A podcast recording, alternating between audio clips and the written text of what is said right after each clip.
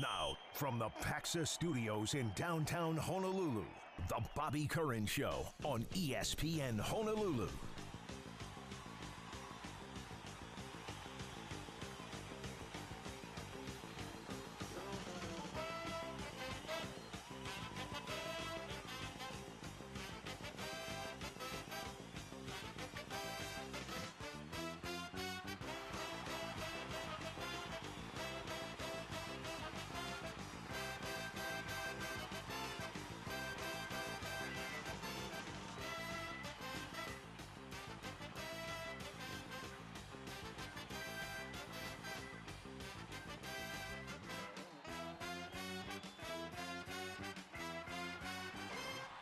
Good morning, sports animals here on ESPN Honolulu on the Bobby Curran Show. And uh, on today's show, uh, hey, Jordan Helle is going to join us. He's, of course, with the podcast uh, with Hunter Hughes called Hawaii Football Now. Uh, he'll be joining us a little later on as we get into uh, Rainbow Warrior football. Remember, tickets are on sale at etickethawaii.com and at the, um, I was going to say the Blaisdell box office, at the Stan Sheriff Center box office. So get them while they're, get them while they're available. All right, top stories today. Uh, Tiger Woods is uh, is, uh, is going to meet with the top 20 players in the PGA Tour to kind of rally support against the LIV Series. Yeah, I'm not sure if I expected that, but it's not really surprising with what the LIV Tour has done early on in its tenure, I guess. And I think the PGA is a little concerned. Yeah. I told you guys. Wait, uh, wait. How did you? How did you, the Godfather again? Thank, thank you all for meeting me here today. I can't do it. You know who it sounded like a little somebody bit? else. I thought you were doing Coach Mack for a minute. Hey, you crazy mothers! Pretty close. Don't huh? go to the live tour. you crazy mothers. Uh, the Manti Te'o documentary starts today on Netflix. What are we going to find out? It's called Untold, the girlfriend that didn't exist. He issued a uh, pretty long statement on his Instagram page just a few hours ago. Manti did thanking everybody, and again, it's in his words. It's not like everybody talking about him. It's really his story. Uh, I can't wait to see it. It's going to have even more information we hear and uh, more details. I'm sure a lot of people are at the very least curious about this. So, steal a password from a friend and uh, check it out on Netflix. We don't encourage that. Uh, hey, uh, Ben Simmons and the Philadelphia 76ers, his former team, have reached a settlement on uh, his grievance over withheld pay. They've settled. I believe they owed him twenty million, or that's what he said they owed him. I have a feeling they probably met halfway. Confidentiality agreement, so nobody's going to talk. I don't think fans even care about that anymore. There's so much more with either Ben Simmons or other stuff in the NBA that we heard enough about his settlement deal. So I'm glad it's over with at least. sure he is too. Oh, I, sh- I should mention in the eight o'clock hour today, if you're if you're going to go away, make sure you come back around eight twenty if you can. Uh, Gerald Oda, who's the coach of the Honolulu Little League World Series team, is going to uh, join us today. And I just saw a terrible, terrible thing happen uh, over at uh, Williamsport. On one of the teams, a, a kid fell off a bunk with the top bunk of a bunk bed, and he's in a medically induced coma. Yes, his name is Easton Overson of the Snow Canyon team out of Santa Clara, Utah, and this happened Sunday night. Uh, in the coma, they, as you said, he was airlifted to a children's hospital for surgery. They are hopeful, but that's really all the details. Just a lot of great things said about the kid, and our thoughts and prayers. I'm sure everybody who follows baseball in the Little League World Series hopes for the best. But yeah, that was tragic, sad news. Hopefully, it'll have a better ending. Yeah. Um, okay. Also, it's National Tell a Joke Day. National Tell a Joke Day. You- So you already did it. What? You already told the joke when you when you imitated Marlon Brando, or you attempted to, to imitate. Marlon That wasn't Brando. a. I didn't tell a joke. That was an impersonation. A joke is, you know, it was. It would be. I well. Hey, hey Alexa, tell me a joke. Went to this. What do you call a hen that counts eggs? A mathemachicken. You see, that's that's a joke. So uh, text us your best joke at 808-296-1420. We'll give away a prize. We'll give away some kind of prize at the end of the day for the best uh, joke. Dad jokes are the best. 808-296-1420. And uh, all right, where do we begin? Uh, I guess- Besides uh, National Tell a Joke Day. Yeah, I mean, I, I think well, football is still the hot topic, obviously, with everything that's going on. Even the Little League World Series is very hot here, and with nine other teams around the country. Today is the first NFL cut day, so they go from 90 to 85. Next Tuesday, 85 to 80, and then down to 53 two weeks from today. Not going to see a whole lot of action, but I just saw this a little earlier, Chris. Former Hawaii basketball player for about a month or two, Sammis Reyes, uh, was put on IR by the Washington Commanders. It's one way of getting rid of people. I don't want to mean it, say it like that, so to speak, but instead of cutting four or five players, they put them on IR as well. So I just saw that a little. I didn't earlier. know that. Why did they do that? Why don't they just cut him? Well, I, I, guess they still have hope he can play for them, but they don't even disclose the injury, which I thought was interesting. So I'm just wondering if that was a convenient way to stall off cutting another player. That's why I'm You reading between the lines. Wow. So Washington Commanders haven't learned their lesson. They're still messing around with the rules, huh? It just it maybe guilty by perception. Guilty. I mean, I, I just feel that way. I'm not sure if that's totally true, but that's how I feel. But uh, he he was put on IR officially. Again, usually when somebody's on IR or they're hurt, they actually write why. This is at Pro Football Talk that I read this, and I kept going up and down twice to see if they would uh, the article to see if they would list that, but nothing there. I'm hoping we don't hear any Hawaii names. I am keeping my eyes out on Marcus Kemp, who has, uh, last Friday at least was still a member of the New York Giants. I didn't see any numbers for him on in their game, but I'm hoping he can at least make the team. Remember, he was uh, cut by Kansas City this offseason. And there's some other Hawaii names or players with Hawaii ties. I, I don't. I'm hoping that none of them will be waived today because it's only a five-player cut. One player, I'm not sure if everybody is aware, Cortez Davis got signed by Arizona last week. He did have one tackle in their game. Uh, so I'm hoping he can make that squad at least. And again, you know, everybody played. There's like 25 defensive players listed for stats at least in that game. But he was a late pickup. Again, only signing a little over a week ago and getting to play in for his preseason game. So hoping the best for him and any other Hawaii player. Uh, I, I think next week you'll probably hear a few more significant names, and we know it by by habit. When they get it down to 53, there's going to be some big time older veterans that'll probably be waived, and we'll see what players move around then. Um, yeah. We've seen a lot of these guys have been guys who are actually have left already. You'll see, you know, a couple of weeks into training camp, and then you'll see some vets hang it up. That's Yeah, what they, yeah. that's what we've seen a lot of this year, actually. Right, and you know that I think that's just kind of the norm, and they they've switched it, and probably maybe well I shouldn't say maybe, but probably because of COVID the last few years, the cut dates and the amount of players. I think it was either last year or the year before. There was only one cut before the final cut. This year there's back to two. I don't remember ever seeing cuts where it's only five a day. It's not really that major of a deal, but I do Yeah. like that instead of cutting It's like so almost like guys. why bother? Yeah, But yeah. but it's like why bother? Why don't you just okay wait till two two weeks from now and cut ten guys? Why do you need to cut five guys now and then five guys next week? Doesn't make sense to me. Yes, I, I just they, they keep switching it, but I'm, they must have their reasons, or at least they'll list their reasons. I don't know. Uh, there's a joke getting texted in, I guess, but uh, I'm going to be laughing all day when I see these texts. But uh, I, I- I thought that was just a weird twist to their uh, their cuts and how they do it. But hopefully, uh, no Hawaii guys will be mentioned. No news is good news. Okay, let's go back to Sammis Reyes. I don't remember. I remember the name Sammis Reyes. I don't remember when he played or what he looks like or anything. Well, He played for University of Hawaii basketball.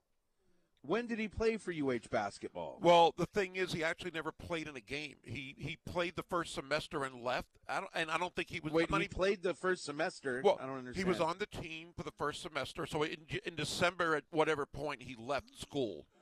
Oh, but- I see. So so he the- he was he was enrolled in the first semester.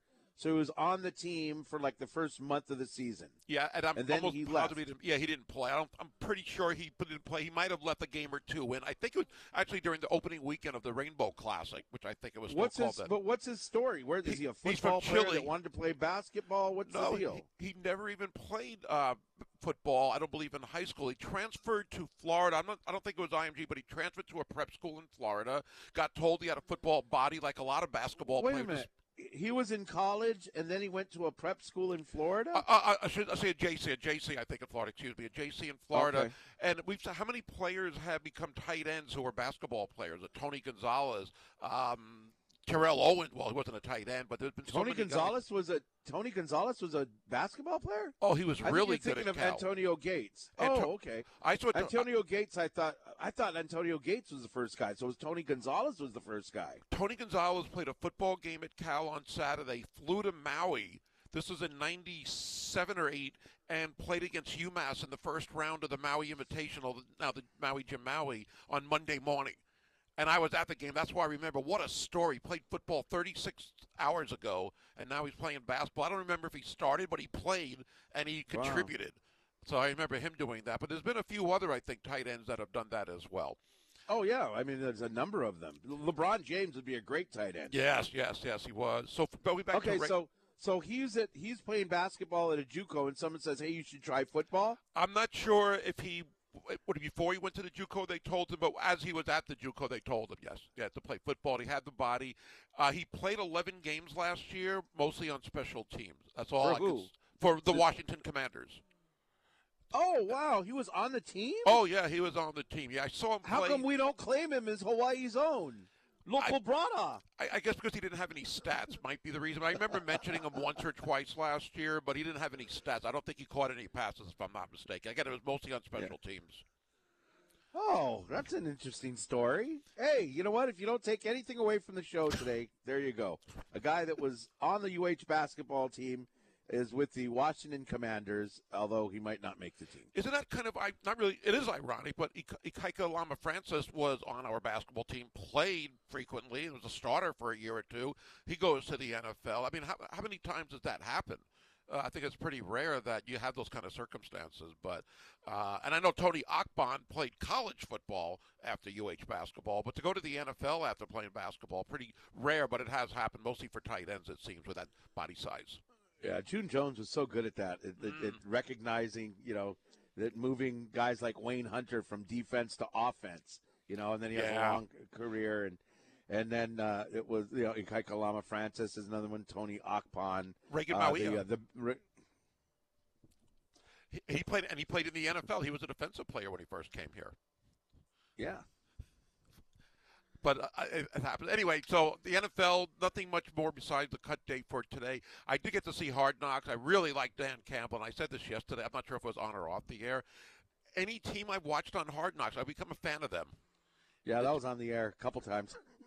Was it a couple of times? No, it wasn't. But I, do, I do feel a like that. fan of theirs, and I want to take selfies with them. Okay, one thing. Now I'm not sure. Yeah. I know, um, I, and I know this was off the air. You said you watched part of it, and I only watched part of it on Sunday. The closing credits. Uh, Of that what is- part of what? of Hard Knocks. No, I didn't watch it. I thought you said you, you were telling me parts of it yesterday. Did you watch a trailer? No, Yeah, we were talking about it. And you're you, getting old. Oh, You're no, getting you're old. getting old this time. anyway, I didn't. Uh, Tanner, anybody. did I say on the? I don't think. I, I, oh, why would I explain the closing credits if no, I no, never saw not it? the closing. I'm gonna, I'm not even going to explain. I'm just saying you said you watched part of it yesterday. No, I I want I, I want to watch it. It's on HBO Max. Okay.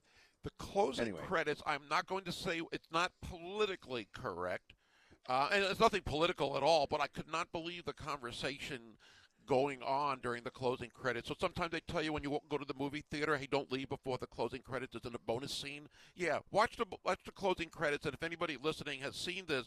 Uh, without repeating it on our phone or Zephyr Insurance text line, maybe, I'm curious what you thought of that. It was just an interesting conversation. Maybe you Well, could call it can text- bathroom humor. They can text it in if they want. That's Okay. not. We'll, we'll decide if it goes on the air or not. Okay. But I, uh, by the way, they, right. did- they did also announce that, and what they did last year for the first time ever on HBO was have an in-season Hard Knock. This year it's going to be Arizona. And they mentioned that uh, last, uh, well, the episode from a few days ago, last week, starts November 9th. That I thought was a whole new dimension of Hard Knock because we see it every year. It's been going on since, what, 2001? Uh, again, I, I do love the show every year, especially when there's Hawaii ties or maybe the New York Jets ones. Uh, but to have it in the middle of the season, that's so totally different. And last year they focused, and we talked to him two weeks ago on the show. DeForest Buckner was one of the main players they focused on for last year's hard, uh, hard knocks during the season. With Arizona going through what they're going through with Kyler Murray and maybe DeAndre Hopkins and things like that, I, I am uh, really curious how that'll play out. So just wanted to mention Yeah. that. I, you know what? I, I don't think I've ever seen an episode of Hard Knocks. I know. I thought this year was the first one. I thought you um, mentioned that yesterday. No, that but, maybe- but but the but the, the way to do it is, and where did I see it before? Was it Prime uh, Prime Video? Amazon Prime all for nothing. All or Nothing Oh. was a, is a series they had. See, they came out with Hard Knocks, and then Prime Video came out with their own, and it and it and it chronicled the whole season. And those I've seen a couple of them. I've seen the one on the Arizona Cardinals uh, when um, what's his name, the quarterback was still there. Um, Carson Palmer. USC, yeah, Carson Palmer. And it was a year they went to the they made it almost made it to the Super Bowl or something. And then I saw one with the Rams that was very good where their head coach got fired. And there was a few of them, but that was that's the way to do it. You know, to watch him in the preseason, it's it seems like it's the same store. It would be I haven't seen it again. That Hard Knocks would basically be the same story every year, the same storylines, you know, with the different things going on. In other words, player you fall in love with, you get attached to him, he gets cut, it's very sad, people are mm-hmm. crying, and he goes on with life. I mean, that's, I mean, how, how uh, it's the same thing year after year after year. At least when you're chronicling a season, it's uh, you know there's different things that go on. There could be the highs of the highs and the lows of the lows, or winning streaks or losing streaks, or people dealing with injuries and all of that kind of stuff. Totally true. You're right about that. And they have sub stories, but basically the whole thing is making the team and the coach and his enthusiastic speeches and the rookies singing and all that stuff. And uh, I guess every rookie that comes up has to let everybody know what their signing bonus was in front of the whole team. so Aidan Hutchinson did 23 million, and the place went whoa. And I can't Oh. rem- I know what you're talking about.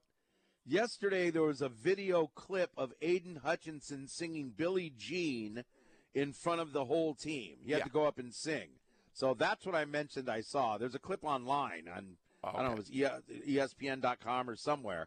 So that's that's what that's what I watched yesterday. It was it was quite entertaining though. It was. They had another guy yesterday. I don't remember his name, and uh, he did a little dance. But when he got up, he said, "My signing, my signing bonus, hundred thousand.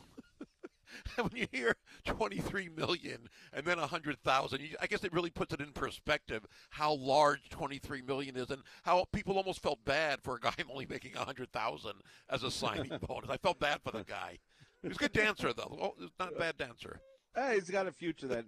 All right, we're gonna we're, let's we're gonna we're gonna take a trip to Philadelphia and talk with our uh, pal Jon Marks from W uh, 94 WIP Whip Radio.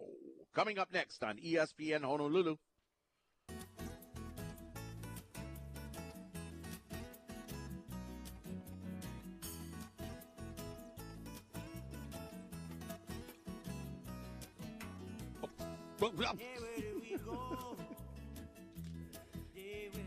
Jon Marks is going to join us in just a moment on ESPN Honolulu. Hey, it's party time Saturday night. We're going to be doing the big green pep rally. Yep, it's coming up Saturday, actually 4 p.m. to 10 p.m. at the Varsity Circle building right across from Puck's Alley. Rainbow Warriors and Wahine kicking off their athletic season. So come on down and meet the student athletes, the coaches, the band, the cheerleaders, and the Rainbow Dancers. They'll have food trucks and food tents, a live DJ, and a full bar. You got you got a pep rally and a full bar. It's going to be rocking. There is no admission charge. If you want more information, visit biggreenrally.com. And we invite our next guest, who uh, went to college here, has been a frequent visitor over the years, as we are joined from Philadelphia, 94 WIP, and also on CBS Sports Radio. Jon Marks is with us. Jon, you are invited to the party if you ever get a day off. Uh, Oh man, I was I was just I was just thinking about it. I, I so I was in I was in Hawaii in 2002 and 2003. So I had the Timmy Chang, um, Jeremiah Cochran, Shadow, wow. and teams were very good. Yes, it was fun. Hey, where is Jeremiah Cochran? I haven't heard from him lately.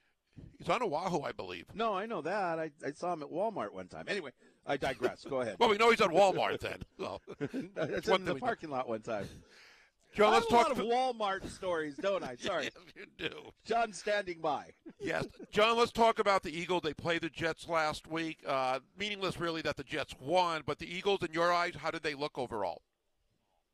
Um, I mean, they look great. The, the first team offense had one series, and Jalen Hurts was six for six. Um, they were helped by a late hit out of bounds on Jalen Hurts that extended a drive, but they made the most of it.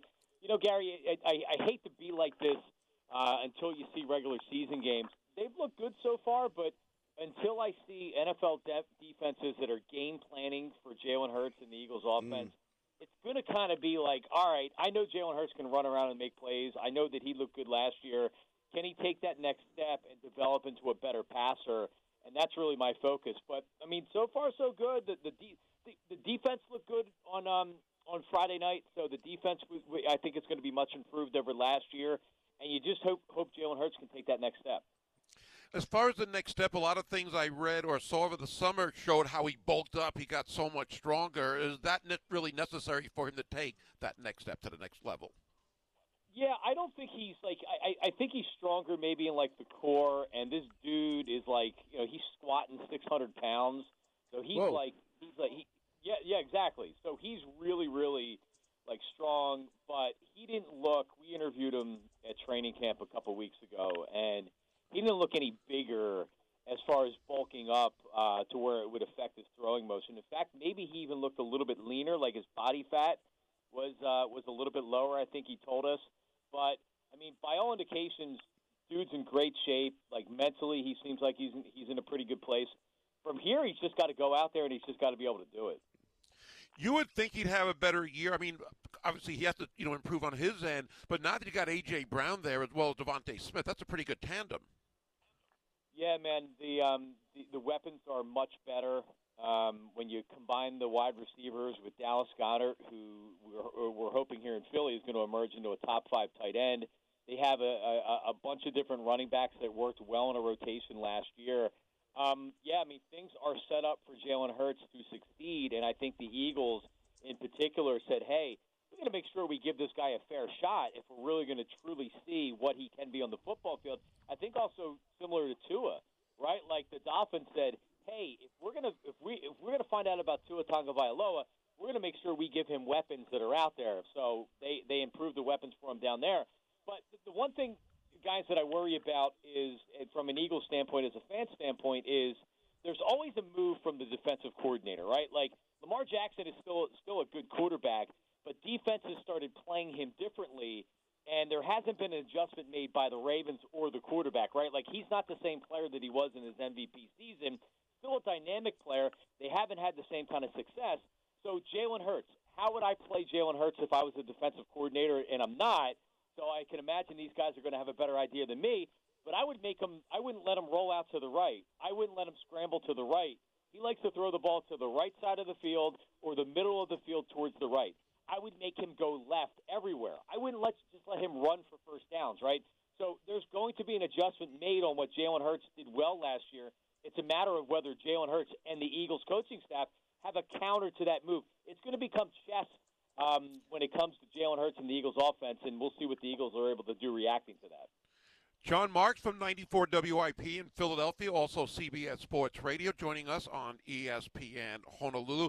I want to talk about a couple of rookies and talking about guys in shape or bulking up. Jordan Davis, when he got drafted, it was a big story, and he's a big man at 6'6, 336. I know he's listed as a backup right now. What have you observed early on in camp with Davis? Uh, just a, a monster that is going to eat up blocks, right? Like I, I feel like that when you're looking at defensive linemen that are drafted, everybody's going to look for the sack totals, which is totally understandable. That's what sells. Pressure on the quarterback means something. But this dude, I don't envision having high sack numbers, but he's so damn big and he takes up so much real estate. You even saw in the first preseason game. There's two or three guys that are having to try to man him, so he's just not pushing himself up the middle. That's going to free up linebackers. That's going to free up defensive ends.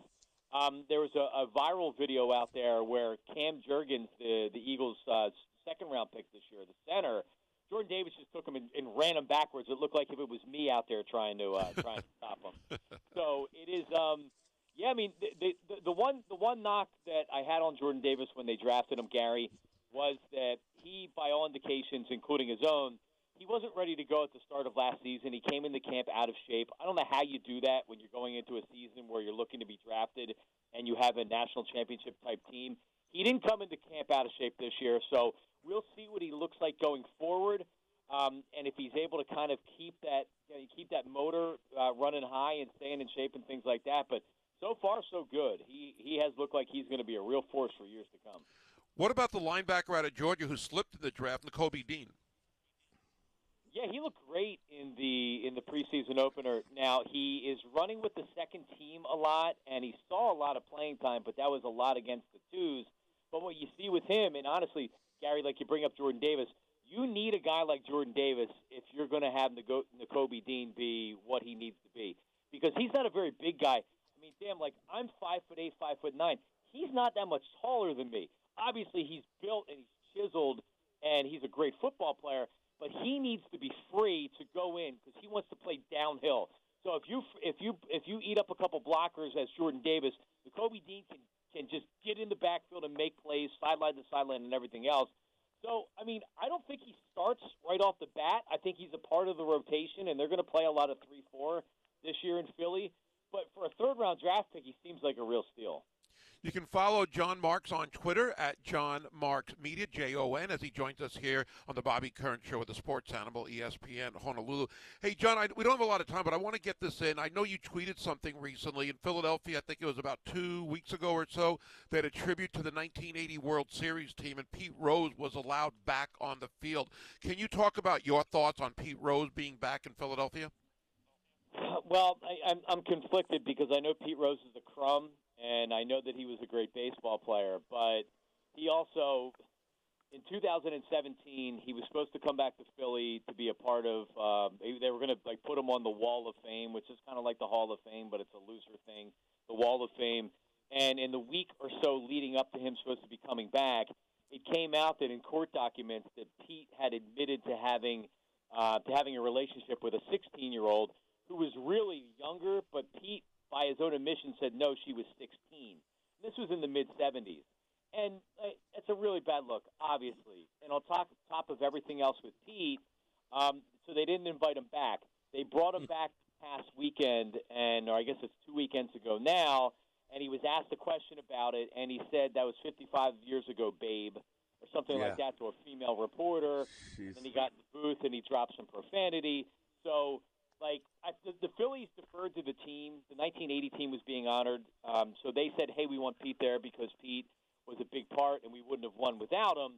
But sometimes, as an organization, you need to you need to say, "Okay, what happens if Pete shows up?" And they should have never allowed Pete to come back based on based on the, the statutory rape claim that he admitted to. So and and, and, it, and you know they got egg on their face for it. So Pete was a great baseball player. Pete was you know, certainly one of the first Phillies that I remember and remember being a big fan of. Um, but it's Pete coming back for celebrations and things like that should be over at least in Philadelphia. Interesting to hear, Jon. We know how busy you are. Thank you so much for joining us. Hopefully, we'll talk again during the football season. All right, guys. Aloha. All right, thank you so much.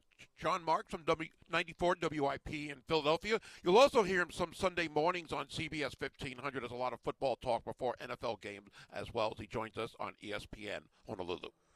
Man, I wanted to, I, I, I wanted to find out about what he thought about Ben Simmons reaching that settlement.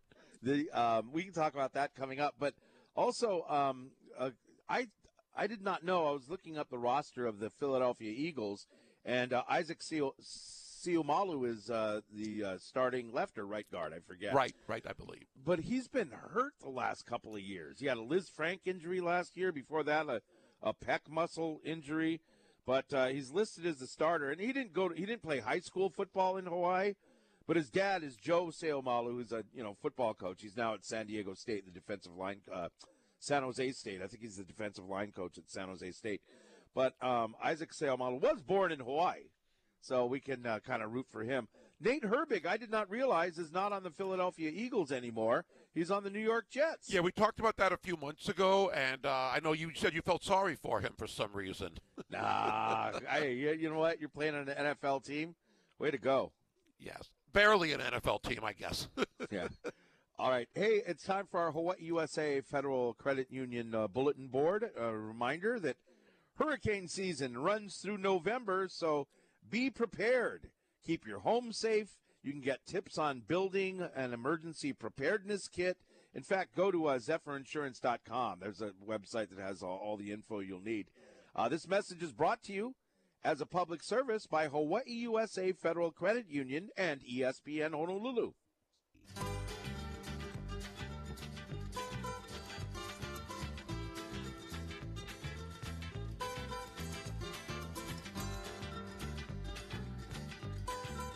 The AP College football top 25 came out yesterday, and uh, no surprise, Alabama number one, Ohio State number two, and Georgia number three. But I'm looking here, and my math is a little bit off because I just did a little, little, uh, cert, little, uh, little math here during the break. I have six SEC teams, four Big Ten and ACC teams in the top 25 three Big 12, three Pac 12 teams, two independents, and two from the AAC in this uh, top 25 poll. However, my math I only adds up to 24, so I'm missing somebody. Who are the independents? The independents would be BYU and Notre Dame. Okay, okay. Notre Dame, I understand. Well, BYU, I guess they will be in the Big 12. But I guess well, yeah, and well, Houston, now, right? Houston and Cincinnati aren't going to be in the AAC either. They're going Right. to be in the. Big What I'm talking about is this year. Yeah, So right. this year, uh, you so it, it's it's the interesting, not the interesting thing. I guess the predictable thing is you've got Alabama and Georgia, of course, in the top three. Texas A&M is number six. And then at the towards the bottom of the poll, Arkansas, Kentucky, and Ole Miss are 19 through 21. I don't know. And those and that makes you kind of question: Are they there because they're really Ole Miss is really a top 25 team, or are they there because you got to just add more guys from the SEC? Probably a little of both, in my opinion. I mean, I'd be a little bit. I'm a little surprised that you would have like maybe Ole Miss, even though Lane Kiffin has a great offense there. But where's Florida? Florida is usually a team that you'll see up there, and I know Oh. they've got a new coach with Billy Napier, came over from Louisiana. Uh, but again, I just took a screenshot of the top 25 earlier, and on October 1st, let's look at it and see how different it is. And on November 1st, it'll be totally different than what we see Yeah. today. It is fun to look at and to see what, what is perceived out there. And I, I was, you know, saying earlier, USC. I mean, they were pretty bad last year, and they're ranked 14th. Okay, I know you got Lincoln Riley. I know you got Caleb Williams. I don't know about them being that good. This, I mean, they could be. But I don't think mm-hmm. anybody knows really how good they'll be with a new coach, new staff, new everything, and a new conference to beat. So I- I'm, I'm curious to see how that part will play out. Yeah, I, they, they, they were pretty bad. That's an understatement. They had four wins last year. But you're vote. You're not voting on last year's team. You're voting on what you think they're going to do this year. That's why it's a preseason poll. sure. And with the influx of talent and the new, you know, the uh, new coach, I could see how you, people might think they're a top twenty-five team. They could, and I can make again. We, right now, there's a lot of unknowns, but I think we, we we talk about this every single year. When we talk about it in August, and when it looks like a month and a half later, is just kind of funny at times. And a lot of Oh. it, I think, is just based on recruiting and who's back from last year's team. Okay, there's a typo. That's why my math is off. Because it goes number 21 Ole Miss on my list, and then number 23 is Cincinnati. Um, there is a, there are actually five ACC teams. Somebody's at number 22, but it's not on this ESPN article. Wake Forest. Ah, thank you. Okay. So there are five teams. You know, uh, SEC has six, ACC has five. The difference is the SEC has three in the top 10, the ACC has one in the top 10. Yeah. You know who's not on this list? LSU. well, I mean, you get Brian Kelly there, and they were really bad last year as well. Well, so they lost maybe their better than USC. too, right? They well, he didn't play their, last one year. Of their, one of their quarterbacks. yeah. Well, he hasn't played in two years, but my uh, Brennan, yeah, the quarterback there, uh, leaving football. That, that's, I mean, when you're coming off a bad year, I guess it's going to take time to reload. They got Jayden Daniels, I believe, from Arizona State transfer, who started three years there and thrown for 6,000 yards. He's going to be their starting quarterback at LSU. But again, to see that the ACC is that close to the SEC is interesting. And I guess if you ask Vanderbilt's head coach, he's surprised that they're not in there because he said they're going to be the best team in the country pretty soon. Clark Lea, I believe, is his name. Mm. And uh, yeah, I hope I hope uh, that doesn't happen. At least not early on. Maybe after they lose to Hawaii, that'd be okay if they went out. You know, in today's uh, college football scene, in today's college, in, in the landscape of college football, where the transfer portal is so important and NILs are so important now. For example, Miami is ranked 16th in the country. They were 7 and 5 last year. They were like, you know, meh at best. Yet they're ranked now 16th in the country. Is that because everyone there gets a million dollars, so they're probably going to be good? I, I, bet that could be part of it, where they may have attracted a few more recruits than they might have gotten otherwise, which elevates them in the poll. I mean, getting all those votes. But that's a good point. Yeah, seven and five, they couldn't have had a top five recruiting class, but they sure moved up. I'm sure they got no votes at the end of last year. Right. I'm trying. I, I um, North Carolina and Mack Brown nowhere on this list as well. They've been they've they've had a tough couple of years, right? They lose their court. Well, they had Sam Howell last year. Was a pretty That's good quarterback, right. but they were right, a little disappointing. They, they, they, didn't have a winning season, did they? Uh, I, I thought they went to a bowl game, but they were like a top 20 team, I bet, last August. They had to be there. Sam Howell was a Heisman favorite to some. And at the end, they were really almost, I don't want to say nowhere to be seen, but I remember watching them in their I think it was a bowl game actually where they they won in like an overtime or something like that, uh, or lost in overtime. But yeah, they didn't live up to the hype. Another team that fits that description totally. All right, and uh, Kentucky is making its first preseason poll appearance since 1978, which begs the question: Is Kentucky a football school or a basketball school? We'll address that coming up next year on ESPN Honolulu. Speaking of college football, it's Call the Coach with Timmy Chang coming up tomorrow at 6 p.m. at Ruby Tuesday in the Moanalua Shopping Center. You can call or text with questions and comments to John Veneri and Coach Chang. It's brought to you by Ruby Tuesday Hawaii, IBEW Local 1186, Hawaiian Financial Federal Credit Union, Hawaii Pacific Health, and PAXA.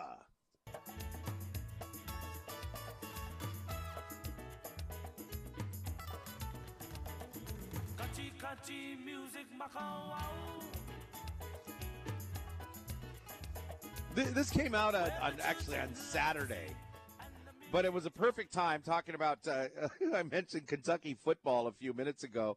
Mark Stoops is the coach of the Kentucky football team, and he's done a great job. He's done a great job.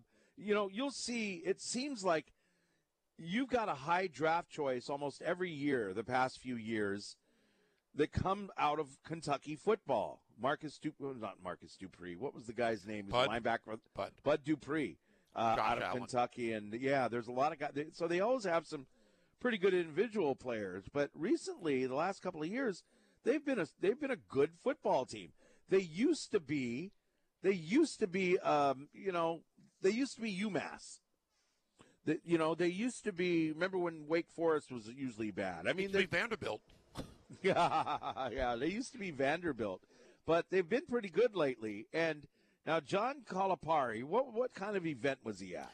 They were they were they're playing in the Bahamas this last weekend on like those summer tours like Auburn and Israel and things like that. Somehow the facility upgrade came up, and he was right. talking about a new basketball okay. facility. Right. So he was in the Bahamas, and he uh, at a press conference. he compared he comp- he said that um, he said that well Kentucky's a basketball school, and Kentucky is known for their basketball program. Well, Mark Stoops got a little offended, and um, and uh, he he got a little offended, and he said, "Hey, this is the SEC." Last time I checked, I'm paraphrasing, or you know, but it was. Um, and then John Calipari comes back and he says, I was told, he tweeted, I was told about comments Mark Stoops made in his press conference. I reached out to Mark Thursday and will try again. Comparing our athletic department to others was my bad. I have supported Mark and the football team through good and bad. I will continue to support them and cheer them on. So Calipari reached out to him, and the football coach wouldn't even call him back. Do you realize who really runs Kentucky athletics. That's one way of looking at it. I thought Calipari handled it well. I don't think he meant yeah. it as a slight at all. He's trying no. to get funding for a new practice facility, and they are a basketball school. It's not even close. So for Mark Stoops for that comment, Yeah, we know you're in the SEC. What does that mean? You you've been about a 500 team or a little better. You're not competing for any SEC championships. And some people, you know, watching so, or reading social media over the last few days saying, you know, Calipari hasn't won an NCAA tournament game in two years. They were like six and 21 two years ago. Lost Doesn't to St. matter. Peter's last year. It's still, still a it's still a basketball school, and and he's right. Alabama is a football school. USC is a football school. These are these are Notre Dame is a football school. University of Hawaii, what are they? A football, football. school. Kansas You is know- a basketball school. There's not many of them, but Calipari was Right. right. I thought. Duke is a basketball school. Yeah. When do you have a, a school that's a it's a it's a football school and a basketball school? I don't think that exists. That's a really good one. It's probably really rare because I can't re- I can't remember two schools being really good at the same era, let alone the same year in Right. both sports. I mean, what I mean good is meaning where you're competing for a conference championship at least. Yeah. I mean, you have Michigan State, which is a pretty good football team, and Michigan State, pretty good basketball as well. What would you call Michigan State? A basketball school or a football school? That's Basketball, they've been in national championships and Final Fours numerous times, winning one. I even say Ohio State is one of the ones where they're close because basketball's been pretty good at times, but it's a football school clearly. Yeah, that's clearly a football school, and it's a football state. But the uh, yeah, so Stoops was Stoops comes out and he's like, basketball school? I thought we competed in the SEC. And then he goes, I don't know why he took it so personal. He goes, when you start talking about my program and others that we compete against, me, I don't do that, Stoops said. I stay in my lane. So that's in defense of my players, in defense of the work that we've done. And believe me, we want to continue to push. But don't demean or distract from the hard work and dedication and the commitment that people have done to get to this point. I don't need to apologize for that, and I won't. He didn't I even don't- say anything. Yeah, it's and and you know what? The reason why, and you're doing good with the players you have, but the reason why you're about the reason why you're perceived as a uh, you know you haven't been great is a lot of great football players don't want to go to a basketball school. Basketball schools, Duke, North Carolina, uh, Duke, North Carolina, UCLA, Kentucky. UCLA. UCLA is a basketball school? Oh, I would say so. Okay, UCLA, Kentucky, Kansas. The, the reason those aren't great football schools is because great football players want to go to football schools. They want to go to football powerhouses, right? They want to go Yeah. to Alabama and Ohio State and Georgia. It's just you, you can't you like we the little exercise we just did. You can't have both. But I don't I don't know why you got so offended though. It's like, hey, we're a basketball school. I'm trying to get this. You know, we need this facility built, and uh, I'm pushing for it. We should have a great facility because, hey, we're a basketball school. He made a story out of nothing. And again, if it was one thing if Calipari mentioned football, it wasn't a knock on football. It was just something, hopefully, trying to get support for his basketball program in that facility. Again, I thought Cal handled it well, and I know the athletic director, Mitch Barnhart, uh, put him in timeout, according to one article, to make sure. Really? That's what the article exactly said, that he put them both in timeout. Uh, and I guess he didn't want to have any more neg- any negativity if there was any. But I mean, he didn't want. I mean, it's bad enough when you have Nick Saban and Jimbo Fisher arguing. That's one thing. But the coaches at the same school, you know, they probably offices are pretty close. They're going to run into each other. Get rid of that problem now, and just you know, make sure these guys are okay. And at least Calipari publicly has handled it fine. Well, the the the the lacrosse coach, he's he's upset too, right? well, The they, they had their own problems coach- years ago. The gymnastics coach is very upset. Calipari can't show his face on campus. Women's basketball is pretty good there too, actually. Well, it's a that's is it is it really? Yeah, they have been okay. They have not, not one of the top team, but near the top. They've been an NCAA team, definitely. All right. Uh, coming up, our top stories on this National Tell a Joke Day with the Sports Animals on the Bobby Curran Show on ESPN Honolulu.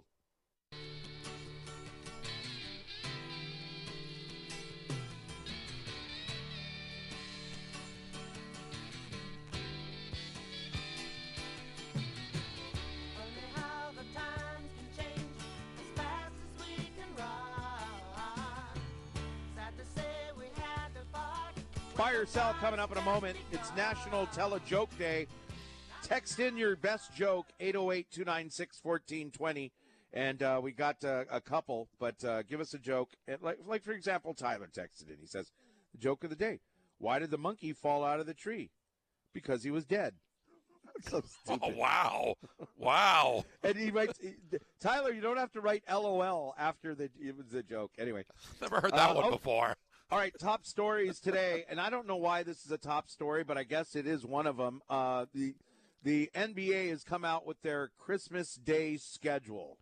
Why do we care? Well, that's always a lot of people call the unofficial start. Marquee games, marquee matchups. It was leaked over the weekend. Uh, interestingly, that the Brooklyn Nets aren't on there, and I know the NBA schedule came, is coming out tomorrow, a week later than ever, I believe, except maybe for COVID. But uh, they weren't sure about Brooklyn, so they're leaving Brooklyn off. Maybe they're thinking no Durant, but it is a big deal to some. That's a lot of games that people look up and look forward to. The uh, looks like the PGA Tour is getting a little nervous. They're calling in the Godfather, Tiger Woods, to uh, meet with the top 20 players to rally support for the PGA Tour. I would love to hear that speech or the talk or the back and forth. I don't think we ever will. I'm sure we'll hear some of the comments afterwards, but that's really interesting development. You never go against the family. That was better. You never go. You never go against the tour. Never go against Augusta. Um, also, the Manti Te'o documentary begins on Netflix today. It's that whole situation he had with the um, fake girlfriend Yes. in his in his eyes. Yeah, Untold, the girlfriend that didn't exist, and it's already available, and I can't wait to see it. I'm sure a lot of people are going to have some interesting comments afterwards. And it's done from what I saw with the trailer and read from Manti Te'o's perspective. It's not where they talk about him as much as they talk with him. The uh, Philadelphia 76ers have reached a settlement with Ben Simmons uh, over his withheld pay. I guess the, so. This is a story. So he doesn't want to play because he's pouting because because they threw him under the bus somehow because he wouldn't take a shot and he lost the playoffs for him because he was afraid to shoot and he still can't shoot the basketball. So he got his feelings hurt and wanted to be traded and didn't show up for practice, even though they paid him like uh, forty million dollars in advance or something like that. And That's so- basically true. so right, accurate. so so he was pouting, and then later somebody said, "Tell him you have mental illness." You know, I, I don't know. That's what it seems like. It seems like to a lot of people. That's the perception. Now, with mental illness, it's something that you don't want to that you don't want to you know throw around lightly nowadays, right? Because it's been Yes. ignored for so many years. But um, then he gets traded to the. Okay, so he wants his money back because he didn't want to play. He said he wasn't able to play, and he still had a guaranteed contract that year, so why not pay him what he was entitled to? They already paid him in advance, and so you know this is a guy that makes three hundred sixty thousand dollars per game. So then they so then they started fining him for not showing up, and that's when it went, oh no no no, it, it's a mental illness. Anyway, then he gets traded to the Brooklyn Nets, and he's he's injured. He has something an injured back, so he doesn't want to he doesn't want to play. He doesn't play for the Nets either. My gosh, what a great world you can live in by n- not showing up for work and breaking the rules of your contract. Yet you file a grievance and make probably ten million dollars from it. Even more than that. There's a lot of people that believe that both of those situations with Philly and Brooklyn, not that they could have been avoided, but that he actually could have played. He actually chose not to. And I know you were saying it kind of almost half kiddingly in a way, but a lot of people believe that's what happened. I mean, he was warming, he was playing with the Nets, warming up, practicing, and all of a sudden he was ready to play in April. Oh, my back still hurts. And he did have Oh, people are surgery, gonna- though. People are going to boo me, so I've got uh, yeah. Now he did have surgery, so I, I mean, not that you have to give him credit for that. You have to realize something is wrong there. But the way that whole story played out, a lot of people think he's a weak link, even though he's a great basketball player, great on defense, great No, passer. he's a great defender. well, I just say he's a great defensive player. He's a great passer, great facilitator, just not a good uh, shooter, which is kind of important. Yeah, it's kind of the point of the game, isn't it? All right, let's get into it, Tanner. The Bobby Curran Show presents Buy or Sell. Good morning, guys. Let's go ahead and jump straight into buy or sell today. Of course, some more reactions from this weekend of preseason football. As the New York Giants, even though they've made it clear that Daniel Jones is their starting quarterback, Tuesday it was announced that T- Tyrod Taylor will get some opportunity to play with the first team offense this preseason.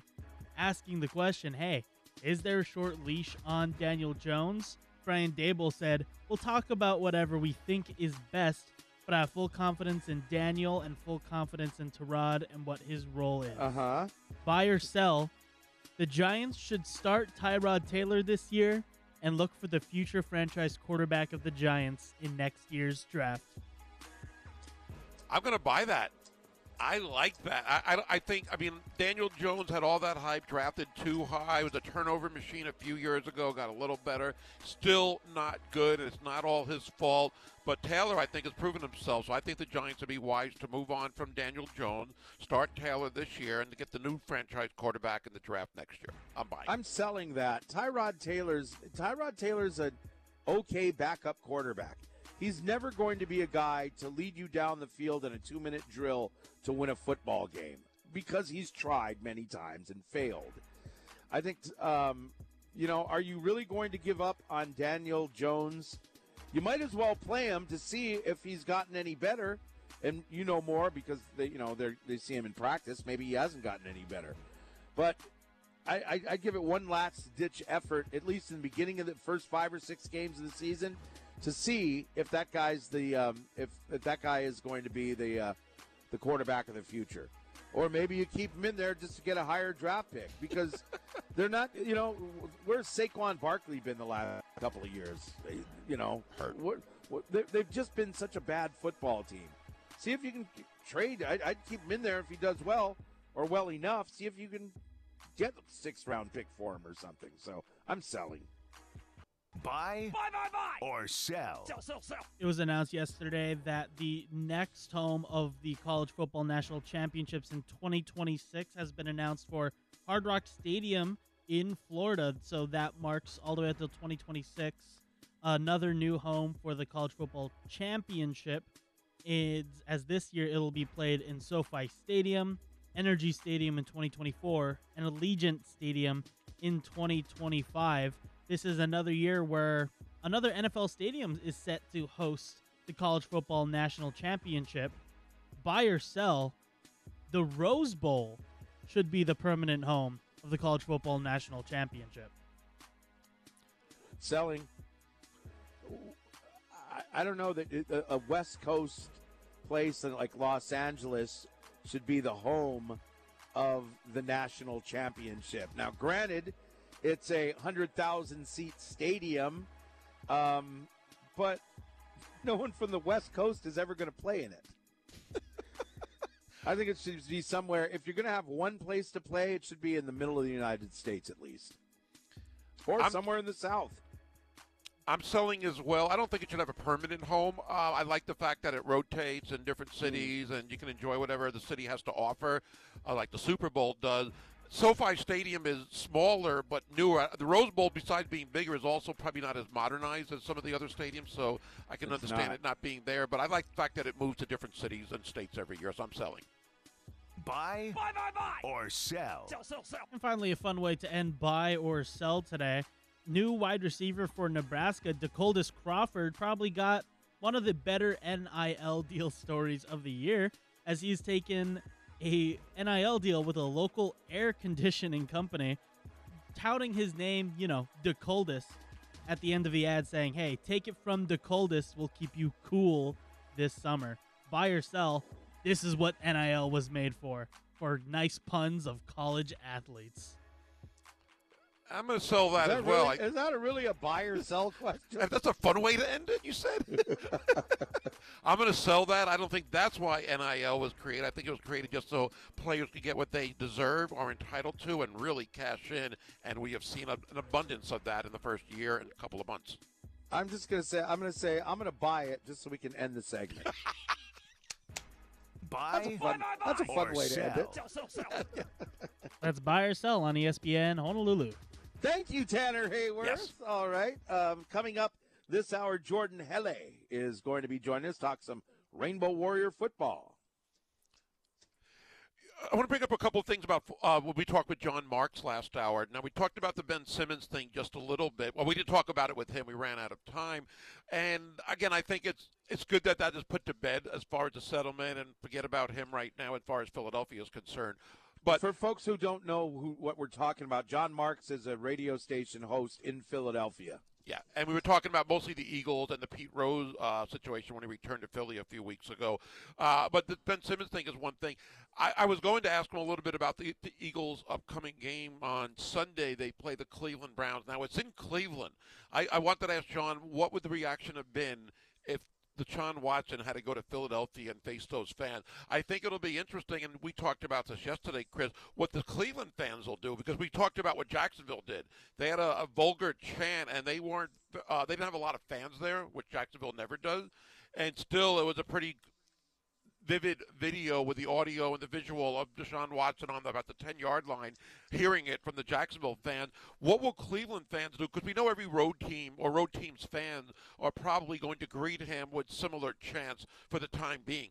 But what if Cleveland does? And you mentioned yesterday, and I was thinking about this after the show, you, does it get in his head at all? And we, we don't know yet, but imagine if the home fans are even booing him. Usually, any player that's booed you're cheered at home for the most part. I think even A Rod was cheered by Yankee fans when he was going through all the ugliness of PEDs there, even though fans on the road hated them. Same with Barry Bonds in baseball. Michael Vick, I don't remember what it was like after he came back, and he made some pretty good amends with everybody about the dogfighting. So there were still people. There were still people who were uh, protesting. In yes, small yes. groups, small groups of people protested for a few weeks, and it kind of went away. With, if with, the if the crowd at training camp is any indication, it'll be a mixture of both. There'll be a few polite claps for him, but when he ran on the field for training camp, there were a few boos, and otherwise people were just kind of silent. So when Myles Garrett runs out on the field, everyone's cheering wildly. Very popular player. Uh, a couple of other players run out on the field. They're you know they're cheering and. And then all of a sudden, Deshaun Watson comes out and was you heard a couple of people boo him, and the rest was just crickets. So I imagine it might be something like that. I, I, think it could, and I just wonder if that affects him at all in a regular season game. Because training camp, you're having maybe a thousand or a couple thousand people there. For a home games, you're going to have the 65, 70,000, whatever they fit in that stadium there. And I don't think it would be 90% of the fans booing him, but if it's if it's even the majority or just half and half, I, I wonder if that affects him. Now, we still haven't heard the final decision on the appeal. We know it's six games minimum. We just will find out soon if it'll be more than six, meaning 12 or indefinite or a year, whatever it is. But we know he's missing those six. There has been more talk, and not maybe gaining steam, but it did after the NFL appealed, that if he does miss the whole year, even though they're not saying it publicly, that Cleveland will explore going after Jimmy Garoppolo. And I, I think that would be a smart move on their part. He's got one year left in his contract. You know, the Niners, are, if they do a trade, the Niners are going to pay a good portion of that salary just to get rid of him, you would think. Whether it's half or more, I don't know. But you got a team that's pretty talented with or without Deshaun Watson. With Watson, they're a better team if he's as good as he was. I don't know if they want to give up all of that and put it all on Jacoby Brissett's hand. So to me, I mean, if you have a chance of getting Garoppolo, maybe see who the better quarterback is. You don't have to pay him as much. And I also think that his stock is going down in this aspect. The longer San Francisco holds on to Garoppolo, the less they're going to get in return. Because come September 3rd for the final mm. cut, if they keep him on the roster of like a week later, his salary is guaranteed. They have to waive him at some point if they can't trade him. So they're going to probably trade him, but instead of asking for a second rounder, as an example, they'll settle for a fourth or fifth rounder. So you can get him cheaper the longer you wait. And I, I, wouldn't blame Cleveland if they do go that route. And again, it's been mentioned that they're at least exploring that if Watson is suspended longer uh, than they thought it was six games. John, thank you for calling in. Go ahead. Hey, I'm calling about whether or not uh, the Cleveland fans are going to be booing their uh, quarterback when he comes back. But, uh, you know, I got a story as a Cubs fan. There was a guy named Addison Russell who hit a grand slam in Game Six of the World Series when the Cubs won. He got suspended for about six months the next year for domestic violence. Uh, the next the, when he first came up to bat at Wrigley Field, he got booed for about two minutes by the uh, Cubs fans, and I was actually proud of them because uh, I it, you should it shouldn't be well if you're good enough. They're like that ain't that's not okay no matter how good of a player you are. And it, they actually they boot him for about two weeks and then they stop. But uh, I think that should be the response to one of your guys when they come back because uh, even just because you're a good player, that kind of stuff is not okay. Good All right. point. Thank you for calling in. 808 296 1420, our phone number, and it's also the number for the Zephyr Insurance text line. And we're waiting for your jokes. We'll get to more of them in a few minutes. with with Watson, I mean, again, he's so talented, and, and you almost forget that he threw for 5,000 yards a few years ago, and that's why Cleveland paid him so much and gave up a lot for him, even with all the baggage. We don't know about his mental state. I mean, it'd be hard not to be affected at all by that. I mean, he, I think it's I does- think it's I think it's hard for like I said yesterday. I mean that's what I was talking about yesterday is is is does that affect you on the field? But does it affect the rest of his team? If you if you're also being booed or they're just constantly hearing booing even at home. I mean, you can take a it's us against the world mentality, but after a while with, with nothing but negative feedback, I would think that would that might be a little tough on you. I, I would think so too, and maybe mo I would think also more for Watson than the team if they are. But it's, to me, it's also one thing to get booed and actually hear the word "boo," and maybe you stink. But when Hear you hear the what the Jackson, boo? well, that's what a lot of fans will just go boo, and that's it. You'll hear that at Right. games, yes. That's one thing. But if you're hearing what the Jacksonville fans said, that's a little different. I mean, it's hard, and maybe you don't get affected. But if you hear it every single week, then I, I really do wonder if that's going to affect him. And again, it's, it comes with the territory, with what he was involved with. Um, it was interesting. I think it was last week they had. I you wouldn't even couldn't even write the story up. They had a national massage convention five blocks from where the Cleveland Browns fa- uh, practice, and that was going it was like a convention going on in town. That was just kind of a weird story going on around them. But anything that he does is going to be mentioned. Again, he issued the statement last week, maybe to try to slow it down with the negativity and everything. But it's not going to slow down. It's not going to happen. He's fanning the fire. That only makes In- it worse. Don't talk. Here, here's something, Deshaun. Stop talking. Well, I think if he does talk and really issues a sincere apology, one He's thing not Michael, going to. well, he should. He's that's not what he should going do. to. But he can't. It, it's it, you'll find him guilty. But he's if he's the whole time, if you apologize for doing what you did, then you've been lying this whole time. That's he can't do that. He can't apologize for it. if he settled, he only has one case, I believe, still open. Correct? Everything has been uh, uh, That's not the point. The point is, is the point is. Oh, by the way, American public, I've been lying to you for the past two years. Everything I said was a lie. Michael You- Vick when he when he got out of prison had a really sincere speech, and I remember other people Yep. commenting that it wasn't anything written. He spoke Right. from the heart, and he really expressed remorse. And I think that got a lot of people kind of back on his side. I know it's different, but it also Not- had ugly aspects to his case. It- because he went to prison. He went to he went to prison and served his time, and he came out and said, "You know what? I'm rehabilitated. I realized that I did stuff wrong that was cruel to animals." That's a big difference from a guy that got off, like OJ, a guy that got off and said, "Well, I'm really sorry for the people who've been impacted by my decisions." What does that mean? Nothing. There's a big difference between 26 people, and, and uh, because you're a sexual predator, is what you are, is what Roger Goodell ex- um, explained him as, described him as, and a guy that did that with dogs and went to prison. Mike Tyson went to prison and served his time. Now there are still people that protest Mike Tyson for what, um, you know, the uh, rape, but he did his time. It's it's why he can go and make all this money in Las Vegas nowadays, and it's not as much of a freak show as you think. You know what I mean? It's people find Mike Tyson very interesting, and so that's why he has his touring one man show or whatever. Hmm, yeah. If he was a sexual predator that got off because there was no evidence, then I don't know that people would be paying to see Mike Tyson. Good point. I think to me, it's not so much that Tyson and Vick went to prison. It's that when they came out of prison, maybe they were on their better best behavior. Well, and Mike again, Tyson wasn't. well, when he came out of prison, I don't think he Yeah. had any problem, did he? After Well that, he, well, he just got beat up all the time in the ring. well, I mean, but he wasn't. He wasn't getting arrested. He wasn't beating up Robin Givens, where he got you know, some problems and he, there. Right, and he was much old. He was he was he was an older guy too, right? True, but he was still in the middle of his boxing career or close to it. But I understand your point. To me, again, the prison part doesn't matter. I think they kind of made amends for their public persona or perception more so than just because they paid their dues and you know did their time.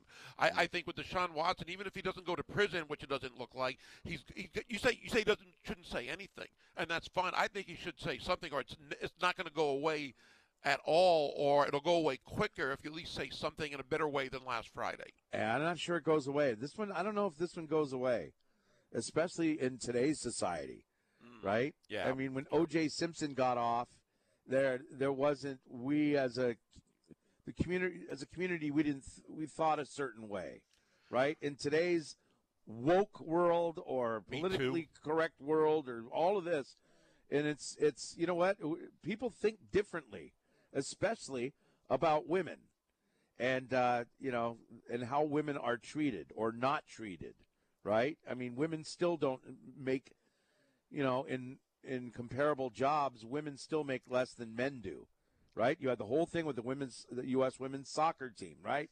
That's the way people think nowadays. So if you're a sexual predator harming women, you're not going to get forgiven. Yeah, good point. What about Kobe? Kobe Bryant. I mean, he, he lost all of it. Different a lot of his sponsors, different, Different times, though, I guess. But he was kind of, I don't know, forgiven as much as maybe in time it was forgotten about. Yeah, I think for I think it's more forgotten about because you know sometimes you can play back and you see him with his daughters and you see him with all of that. But you know what? That was that was debatable whether that was, you know, it wasn't for sure that Kobe did anything, right? Well, he acknowledged he did. He just said Well, it was he, consensual. he cheated on his wife, is what he did. Yeah. and that's it. I think in all probability, with information that came out later, is that that's what it was. He was cheating on his wife. Ah, we're way behind. Got to get a traffic update. We'll be back on ESPN Honolulu. Oh, but first, want to remind you that we are bringing you a big party Saturday from 4 p.m. to 10 p.m. at the Varsity Circle building right across from Puck's Alley, right by UH. It's the uh, Big Green Pep Rally. The Rainbow Warrior football team is going to be there, and the all all the sports and coaches and the student athletes are going to be there. The UH band and cheerleaders and rainbow dancers, and the mayor and the lieutenant governor and food trucks, food trucks and vendors. They'll have a live DJ, a full bar. It's just going to be a big party uh, celebrating UH sports this Saturday, four to ten right there across from Puck's Alley. Admission is free, there's no charge. If you want more information, visit biggreenrally.com. Last night I dreamt I was returning. We're going to talk Rainbow Warrior football with Jordan Helle. Of course, uh, you've seen him on uh, uh, Spectrum Sports. He's, uh, uh, he's uh, on with uh, Kanoa Leahy sometimes. Also, uh, co-host of our podcast, Hawaii Football Now, with Hunter Hughes. He's coming up. Well, take your texts at 808-296-1420. Zephyr Insurance text line is open. And uh, we did tell folks that it's National Tell a Joke Day. And so we're inviting you to send in your jokes. And we told you about the monkey one. That was kind of that was dumb. Uh, let's see. Okay, here's one. Uh, when does a joke turn into a dad joke? When it becomes apparent. Okay, he says one more. I don't trust stairs. They're always up to something. we were talking about um, football schools and basketball schools. Like you can't have a football school and a basketball school at the same college. You're either or. Duke is a basketball school. Alabama is a football school, right? Yeah. Uh, somebody had a good point though here. Thank you for texting in. Baylor might be considered both. That's a good one. Is Baylor a basketball school or a football school? You know what? I, basketball. They won a championship two years ago. To me, that's clearly makes them a basketball But school. But They're in Texas, and that's a football state. It is a football state, but what my point is the reason the reason I'm saying it's a basketball school today.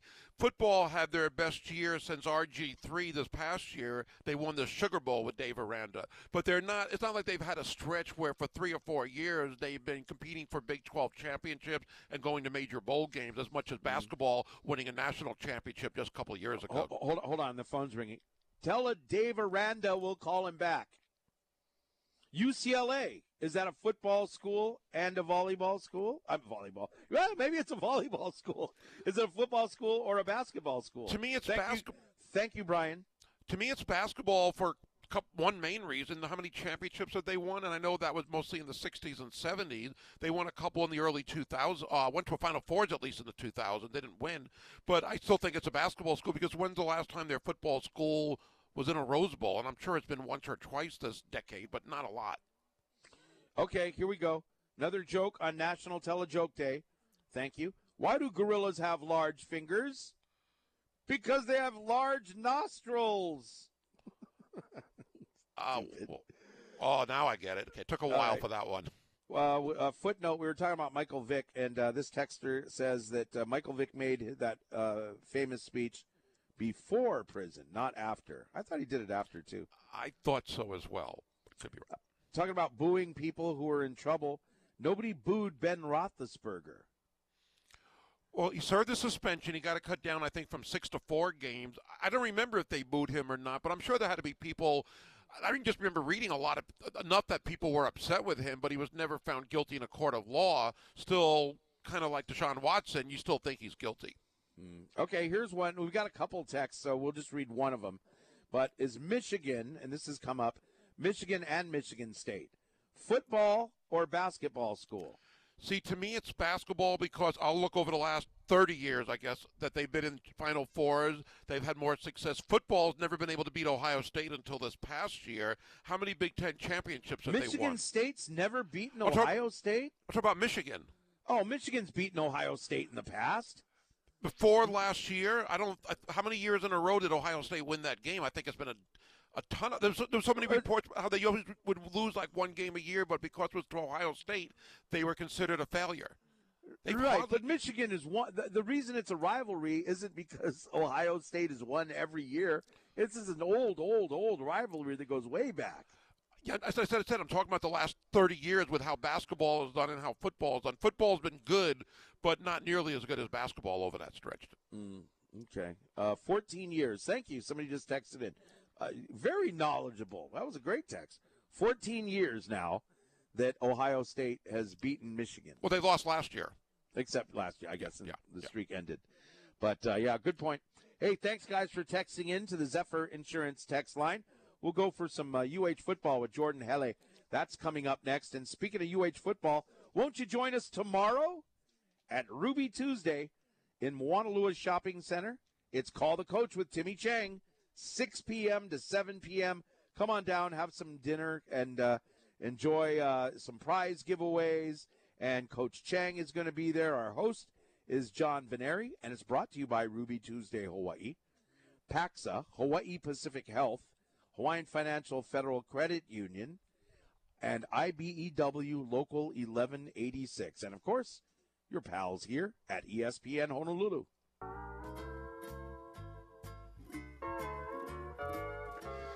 Gary and Chris here in the Bobby Curran Show. We're going to talk some more UH football right now as we welcome in our next guest. He is with Spectrum Sports. You'll also hear him with Hunter Hughes for the Hawaii Football Now podcast available at ESPNHonolulu.com. Jordan Helle joined the show. Jordan, thank you so much for joining us. I mentioned your podcast. I know you recently, I guess for your 50th podcast, had Timmy Chang on. Can you uh, maybe tell us a little bit about some of the things you heard from Timmy on your podcast? Yeah, no problem. Good morning, guys. Yeah, it was uh, it was quite the pleasure for us to get uh, Coach Chang on as our uh, 50th episode guest. You know, it's kind of flown by, and he was kind enough to uh, to uh, spend a little time. We we knew it was kind of a hectic time to get him on because he was coming fresh off of Mountain West Media Days. He was gearing up for camp at the time uh, when we recorded the episode, which is about a, a little under two weeks before we actually released it. Um, but just just knowing some of the time constraints and and you know, it, it's quite amazing because uh, you know, I, I know obviously we, we had a lot of coverage with him up at uh, you know up at Mountain West Media Days for for ESPN Honolulu, and I mean he was fresh back from that, and and so I wasn't quite sure, you know, uh, how much he was going to want to kind of talk and and get into it after spending you know 72 hours or whatever it was up in Vegas, like talking nonstop, right? I mean the demands are all about it, but he was incredibly incredibly excited at like seven o'clock in the morning um, you know, after after spending all that time talking about it, and, and I think you know the the big takeaway um, that that we got from it is just how how um, I think he ex- he is excited about things. I think as excited as the folks, you know, the fans and whatnot are about the program. Um, my guy is uh, is as excited as anybody, and and with that excitement, I think the our, our big takeaway, and, and he was you know so giving with his time and his answers, and, and really kind of elaborated on a lot of things that we we didn't necessarily expect, which was which was awesome from our standpoint. We kind of just sat back and let him go, but you know how intentional he has been in, in kind of everything that has led up to this point since getting the job, uh, since really applying for the job. I think, and that it goes with everything from from what they've done in terms of community outreach, what they've done in terms of kind of reinvigorating a little energy around the program, uh, but also to, to roster building and how they've approached kind of replenishing the roster after losing all of the the um, the talent to the transfer portal, but also working you know the transfer portal the other way, and then how intentional he was in terms of building his staff. You know, I mean, he got the job late in in sort of the cycle, right? Um, and, and so that kind of limits your hand a little bit in terms of who you bring in, who's available to bring in, and whatnot. But but he was he was the, the way that he described it to us. We asked him about the coaching staff in particular, and, and he was um, very uh, forthcoming in, in how how intentional he was in, in formulating this coaching staff that, that obviously reflects uh, a lot of sort of institutional knowledge with the University of Hawaii guys that played there, guys that played with him, or guys that you know were sort of one degree um, separated, right? Whether it was Josh Brown, who had worked with Coach Yoro, or or some other guys, you know, uh, Coach um, Coach Shoemaker, who who's got obviously family ties to Hawaii, who had worked with other guys from Hawaii, and so you know, I think the intentionality in how he put together this staff, and and he was as excited about that as anything about the guys that he had put together that that he's trusting to kind of build this thing up under him. Uh, and, and that was one of my big takeaways after our conversation with that that uh, you can catch on uh, on the podcast. We know that he has kind of won the offseason, at least with the fans, the community, the alumni, and play, people like that. Do you get the sense that high school players, you kind of alluded to it, but you think get the sense that high school players are maybe more apt to sign with Hawaii after Timmy Chang is there as opposed to what was there previously? I think so. I think so. I think we've seen a little bit of that, right? We, we, we've got a couple of commits um, from class of 2023 guys, you know, here locally. I think that that is the big telltale sign. I think, you know, and, and to a point, every coach that we've talked to on the podcast, you know, they're they're all very um, realistic in the fact that hey, the off season's going great, but none of that matters, right? Unless you win games on the field in the fall. But I think with some of that momentum, right, some of that positive um, relationships being built, they, I think, have created um, interest once again amongst local kids, right? Hey, when when the head coach of the program is a guy who was in those shoes, right? A guy who came out of a local program, a guy that maybe turned down opportunities at, at bigger programs on the mainland to stay home. Um, you know, I think that carries a lot of weight, and I and I think the fact that the, the coaching staff obviously reflects that. Guys like Chris Brown, right, who, who who came from here, who maybe didn't play at the biggest of the high school programs, went on that one heck of a career, um, and, and guys that that that you know I think these kids can relate to, and I think the buzz, and so that'll be that'll be the real I think barometer as to the local support. Obviously, with you know fan interest, ticket sales, all those kinds of things, but but if they can if they can make inroads in terms of recruiting and, and keeping some of these kids home, and, and it doesn't necessarily obviously have to be the the four or five star guys that we see kind of routinely now come out of Hawaii high school football, but but some of these other guys, right? Um, uh, Sangopola Tele, the quarterback out of Punahou, or, or just out Right. Mateo, the tackle from from Waianae. You know, may, maybe those guys don't have a four or five star next to their name, but they they're exciting prospects. And if you can keep those kids home, the kids that you know in the past that we've lost to maybe fellow Mountain West programs or something like that, uh, I think the University of Hawaii will have have made significant strides. We're talking University of Hawaii football with Jordan Helle. You can catch him on the Hawaii Now podcast with Hunter Hughes. Also, from time to time with Kanoa Leahy, Let's Talk Sports, and of course with Spectrum Sports as he joins us here on ESPN Honolulu. Have you gotten any thoughts on camp with what you've seen or heard uh, so far in the two or three weeks they've been practicing? Yeah, you know, I, I think there there is a there is a buzz. Obviously, the, the there is a tempo to practice. I think is the best way to put it. Um, and obviously, you know, from my standpoint, it, it, the the thing that that I think myself and a lot of people are are keeping their eye on is obviously the quarterback competition and and seeing how that plays out. Um, you know, at the at the University of Hawaii, no matter who the coaching staff has been, that it it hasn't always necessarily had to be one guy at QB, and, and, and we'll see, um, you know, what that looks like. Um, I think the other exciting thing is exactly how that offensive brain trust is looking to attack, right? And and what Coach Shoemaker's background is, and, and, and all of his stops, the the production that he has been able to display in terms of pure yardage and point totals um, it's kind of eye opening, and, and albeit it's it's been at lower levels, you know, and the, the, the guys coached at everything from high school to NAIA all the way up D three, D two, one double A, FCS, and and and now obviously getting his chance, uh, maybe his most high profile opportunity.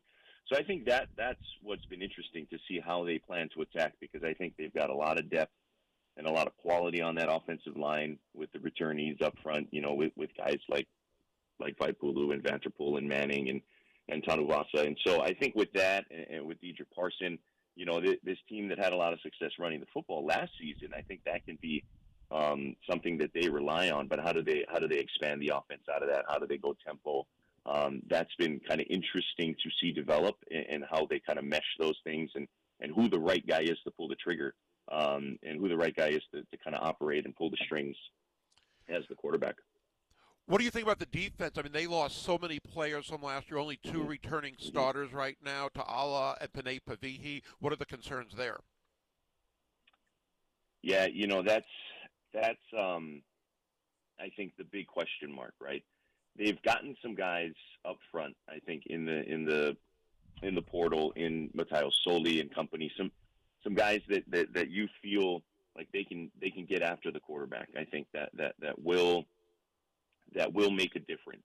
You would think that that, that will come out and disrupt things, right? Especially in the secondary, they're depleted. Um, but they brought in a lot of guys. They brought in a lot of transfers, and getting those guys up to speed will obviously, you know, in large part, be the be the purview of, of guys like Abe Elimimian and Josh Brown in the secondary and coaching those guys up.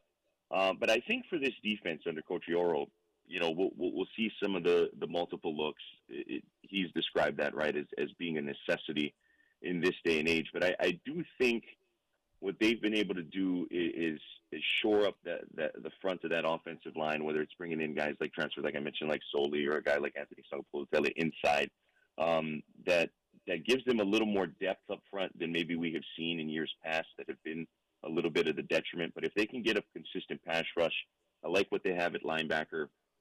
You know, I, I think they've got some quality there, and so I think for this defense, it's going to be it's going to be okay. How fast can they kind of play fast, if you know what I mean? If they if they can get after the quarterback, if they can kind of get that working, you know, we'll see kind of early on against some teams that, that have some bulk and some some quality up front, whether it's Vanderbilt, you know, who's SEC at the end of the day, and then uh, a Western Kentucky team that loves to play tempo.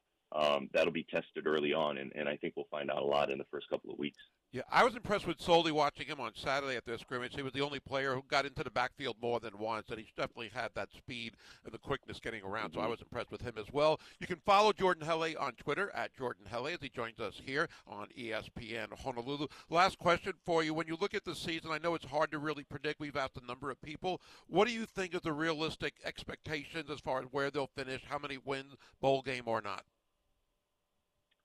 Yeah, you know, it, it's.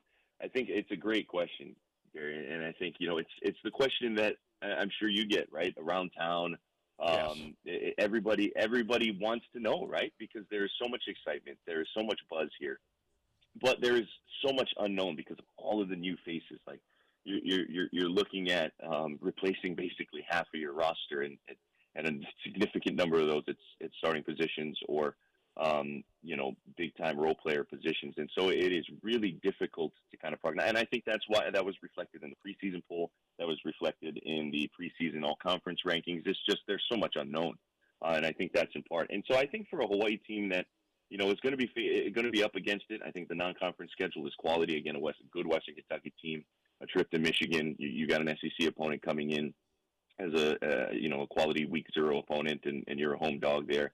You know, I think based on the roster turnover and everything going there, man, if they if they get five, six wins or something like that, I, I think that is a success in year one. You want to see identity. You want to see the foot, the fingerprints of what Coach Chang and what this coaching staff um, have in mind for this program. And I and I think if they can get to somewhere there, some positivity, some wins. Obviously, bowl eligibility would be terrific. Would be a huge step in the right direction. But I think you know with the way the schedule sets up, five, six wins, some positive momentum going into 2023 and getting some of these recruits in, I, I, I honestly think that'd be a, a, a big step in the right direction. Definitely so. Positivity in the right direction. We can see it headed that way. Jordan, thanks for spending a few minutes with us. We'll check you and Hunter Hughes out on the Hawaii Football Now podcast. We'll listen to you with Kanoa Leahy on Let's Talk Sports. Thanks again. Hey, no problem, guys. Take care. All right. Jordan Helle joining us here on ESPN Honolulu. The excitement builds for University of Hawaii football. All right, so what are we 12 days away? That 12 days away. 11 days away. 11. 11 days. Yeah, 12 was yesterday, I thought. Yes. The uh, I, I I have right here in front of me the Hawaii USA Federal Credit Union countdown to kick off 11 days away, right around the corner. It's got some exciting football. And uh, we got a big pep rally happening Saturday. Yep, it's the Big Green Pep Rally Saturday 4 to 10 at the varsity, you know, that round varsity building in the parking lot there, right across from Puck's Alley next to UH. And uh, the Rainbow Warriors and Wahine are going to be there. Uh, food trucks and um, live DJ, a full bar. it's going to be good fun. Join us, won't you? ESPN Honolulu.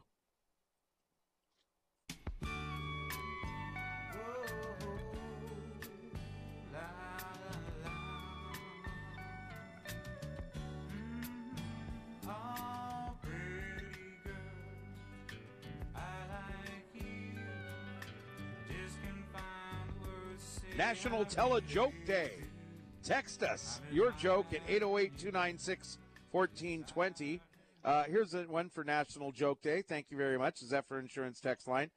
Uh, can the joke is can the state build Aloha Stadium by the end of a decade? Build a new stadium, Tesla, Amazon Stadium at Old Honolulu Homeless Stadium site. Anyway, so he's going on and on about that. Okay. so negative. Yeah, I saw something on while you were talking to uh, Jordan Helle a minute ago, and I saw something. and I don't really understand it on the Twitter, but somebody posted the agenda. Are you allowed to do this? Somebody posted the agenda for the next board of um, board of regents meeting. Did you see that? No, I didn't, but I've seen it before where they'll post it in the paper maybe or online Oh, as far okay. as what's So going to be discussed, brought it's up. public public info. One of the things they're going to discuss, according to this, uh, Reese Nagaoka uh, tweeted that um, one of the things is approval of construction projects to expand the Clarence T.C. Ching Athletics Complex and relocate the track on the University of Hawaii Manoa campus. I never heard about that. You know, in the expansion, they would they're talking they're at least going to discuss moving the track. Oh, the, the re, thank you, Tanner. That's uh, he's the Ka Leo sports editor, right? Did I get that right? Yes, I thought Tanner Okay. was.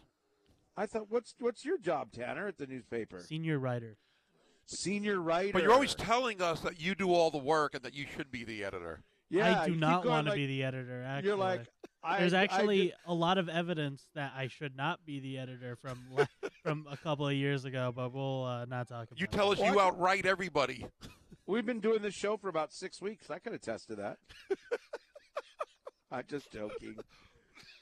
Anyway, so where would you put a track on University of Hawaii campus? Well, the other question is why do you need to relocate it? It's not. I mean, there's no football going on. I mean, I don't understand why you would Mm-hmm. have to. Well, if you're exp- expanding the seats, maybe you have more seats down there or something. I don't know. That'd be a reason. I mean, I don't know. I don't. I'm. I, I'm. You know, I. It. I, I have to stay in my lane on this, John Calipari. I have to stay in my lane because I don't understand. You know, the construction world. But if there's anything on the track, because we did have a couple of people talk about it from the track team, I believe the track got a little bit bust up from the construction of the expansion of TC Ching, and it caused a lot of issues with the track team and Hawaii Athletics. I do know a couple people did quit because of that. Wow. Because they wouldn't. quit. Yeah, because the track is was somewhat affected by all of the construction going on. So, they So where quit would the they track move it? team. So they quit the track team. They, they built the construction. It made the track. I mean, is it a safety issue? Is it that bad? Is it Soldier Field we're talking about? Come on, really? You quit? You gave up your scholar? If they were a scholarship, you gave up your scholarship? Do you know where they would move it then if they're talking about that, Tanner? I can't think of a place, but you know, I don't get paid uh, the big bucks for those kind of decisions. Well, if you were a for that sports editor, you would know. yeah, I am only the senior sports writer, so Is it- you know is it- it's above it my bad? pay grade. Is it bad to say that you just go to Kaiser, or, or go to Punahou or somewhere and Because I do believe that there? all of their track meets are Wait done on other I'm, I'm asking the question. Uh, right, but I'm asking the question. How bad is it if you just go to a high school to do your track meet? Is that a bad thing? I don't Is know. that unheard of? Soccer plays off campus. Yeah. All right, uh, let's see. We got our top stories coming up here. ESPN Honolulu.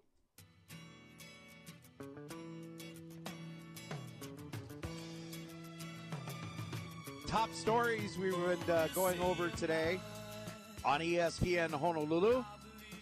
Alabama tops the preseason AP college football poll, followed by Ohio State, Georgia, Clemson, and then Notre Dame. Notre Dame, I think this is the first time in a while they've been uh, in the top five in a preseason poll. They finished really good last year, just missed out on the playoffs, but Brian Kelly is gone. I wonder about that. I wonder if it's based more on last year's finish and maybe the new recruiting class, but a little surprising, I guess. It- it- Alabama, it seems like every year they're supposed to be better than the year before. Isn't that true? Well, they've got the best offensive player, the best defensive player in the country. You know, that's just for starters. Yeah. And they're going to be even better next year. Look at all the commits that they're getting. They're getting it's like everybody's, you know, recommitting to Alabama. And I don't think it's for NIL money. Although maybe it, it's Alabama because they're so good, it'll tr- attract more NIL money. Who Right. knows? Tiger Woods is going to meet with the top 20 players in the PGA Tour to uh, kind of rally them against the LIV Series. I wish that was broadcast on the Golf Channel, ESPN, or at least we get some excerpt, excerpts from what is actually said. That'd be pretty interesting, and it really shows a lot about the PGA viewing the LIV Tour nowadays. All right, let's see. Speaking of golf, Cam Smith, Cameron Smith Open champion, has pulled out of the BMW Championship with a hip injury. The rumors continue about him maybe going to the LIV Tour, and sometimes no news is not good news for the PGA. Because we've heard that several times, where players either say nothing or decline that they're or de- deny that they're going, and then the week after they're gone. There's a fake Twitter account that says he left because he doesn't like BMWs. because with his LIV Tour money, he has three Bug- Bugattis, and uh, he feels like a peasant if he's associated with the BMW. That's what he said. It was a fake account. Anyway, I think he's gone. By the way, what else is going on here? Uh, let's see. The um, these Philadelphia 76ers have uh, come up with a settlement to pay to pay Ben Simmons. See? In my mi- I, I threw it away, and in my mind, I was going to say Richard Simmons. I'm all no, he doesn't play basketball. ben Simmons. Anyway, the, the Sixers gave him a bunch of money, even though he didn't show up at practice uh, for for games last year. Richard Simmons, by the way, is a better outside shooter than Ben Simmons. I've heard. and more enthusiastic. yeah, definitely so. Not missing games as much. You know, I want to bring up baseball for a little bit. We're going to have, by the way, Honolulu Little League World Series coach Gerald Oda joining us in about 16 minutes. Can we bring? Hold on for a second because we had a, a good conversation off the air uh, with Tanner, who's uh, a student at the University of Hawaii, and the the the agenda item for the Board of Regents meeting about moving the track. Somebody texted in and said, "We'll move the track to, uh, you know, the grassy practice fields." I guess you could, right? But I don't know. It's is that a is that a good place to? I, I don't know. But thank you for the text. But Tanner was mentioning that uh, earlier, if you're just joining us, that there were even some members of the track team recently who have quit the team because of the damage done by construction to the track. So the construction of the TC Ching complex, and I guess it was um, not even. It was kind of uneven, um, not level. So I can see how you go. Ooh, that's that's a safety issue. But if you quit the track team, and if it wasn't for safety issues, if somebody feels, and I don't know this for a fact, but if somebody feels unequal because the football team got preference over the track team, it, that's, that's kind of how it is. You wouldn't have a track team if it wasn't for the University of Hawaii football team. We're not Stephen a track Size- school. You're not a track school, no. But Stephen Tsai has a great column today, and he's talking about fairness in sports, and that addresses it right there.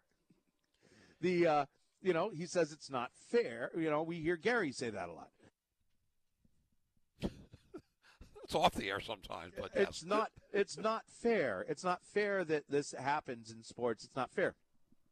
We did away with fair a long time ago when college sports became a professional deal, right?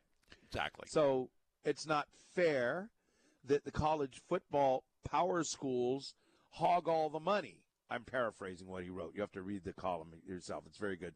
It's not fair. University of Hawaii football team has to play its home games in a 9,000 seat stadium because there's not enough money to expand. And um, this past legislative session, lawmakers, I'm reading Stephen's article, column now, generously granted millions for capital improvement projects at UH, but zero, Zippo, was earmarked to expand TC Ching. Where's the fairness? And this is the best part of his article. I'm going to ruin it for you, but there's, there's a lot in here. They say um, there is shortstop Fernando Tatis Jr.'s 80 game suspension for using a banned performance enhancing substance. I'm, convic- I'm conflicted because I'm not sure how PEDs help a batter hit a curveball or a 95 mile per hour slider. And aren't batting gloves, rosin, glasses, and ice packs performance enhancing material? I think Roger Clemens and Barry Bonds are deserving of Hall of Fame membership. The case against Bonds is an enlarged head. Should that have excluded Peyton Manning from consideration for the Pro Football Hall of Fame? Oh, no, you didn't, Stephen.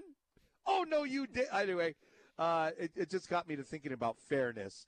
And if you want a good read, check out Stephen's column today in the Star Advertiser.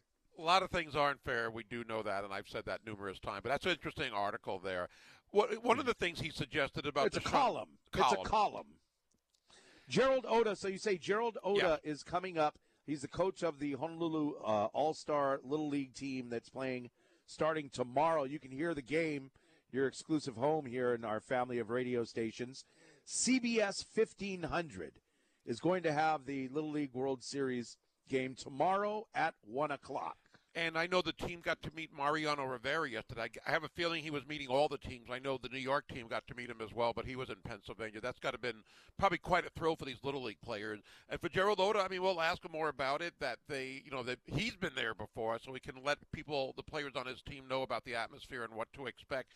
We had a, a question earlier from, remember Mike Cherry from Hawaii News Now?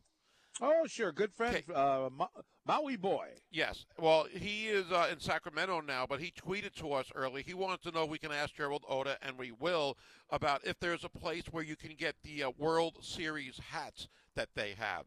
And uh, I haven't seen them yet, but we will ask him about that and see if they are available. He said they were pretty cool, so we'll pass that along. But uh, if they win, and one thing I don't like about the Little League World Series, they have 10 teams. Not that I don't like that, but you get buys in there. I don't know how they determine who would get a bye on that level, but if when Honolulu wins tomorrow, they would then play a team from Long Island named Massapequa in the second round. So I'm hoping they get to do that.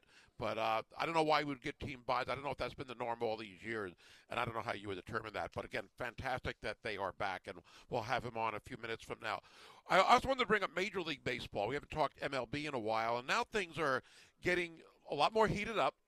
Uh, a lot more games being that much more important, and the playoffs are kind of sorting themselves out as far as who might qualify. But I want to bring this up. I, I saw this last week, and I think Rob DeMello posted it on his Instagram page. With all the Hawaii players in the major leagues, Kirby Yates is back. Remember Kirby Yates? He Sure. was at one point an all-star closer with the Padres. Had a, I think, Tommy John surgery and missed almost two years, I believe. He is with the Atlanta Braves.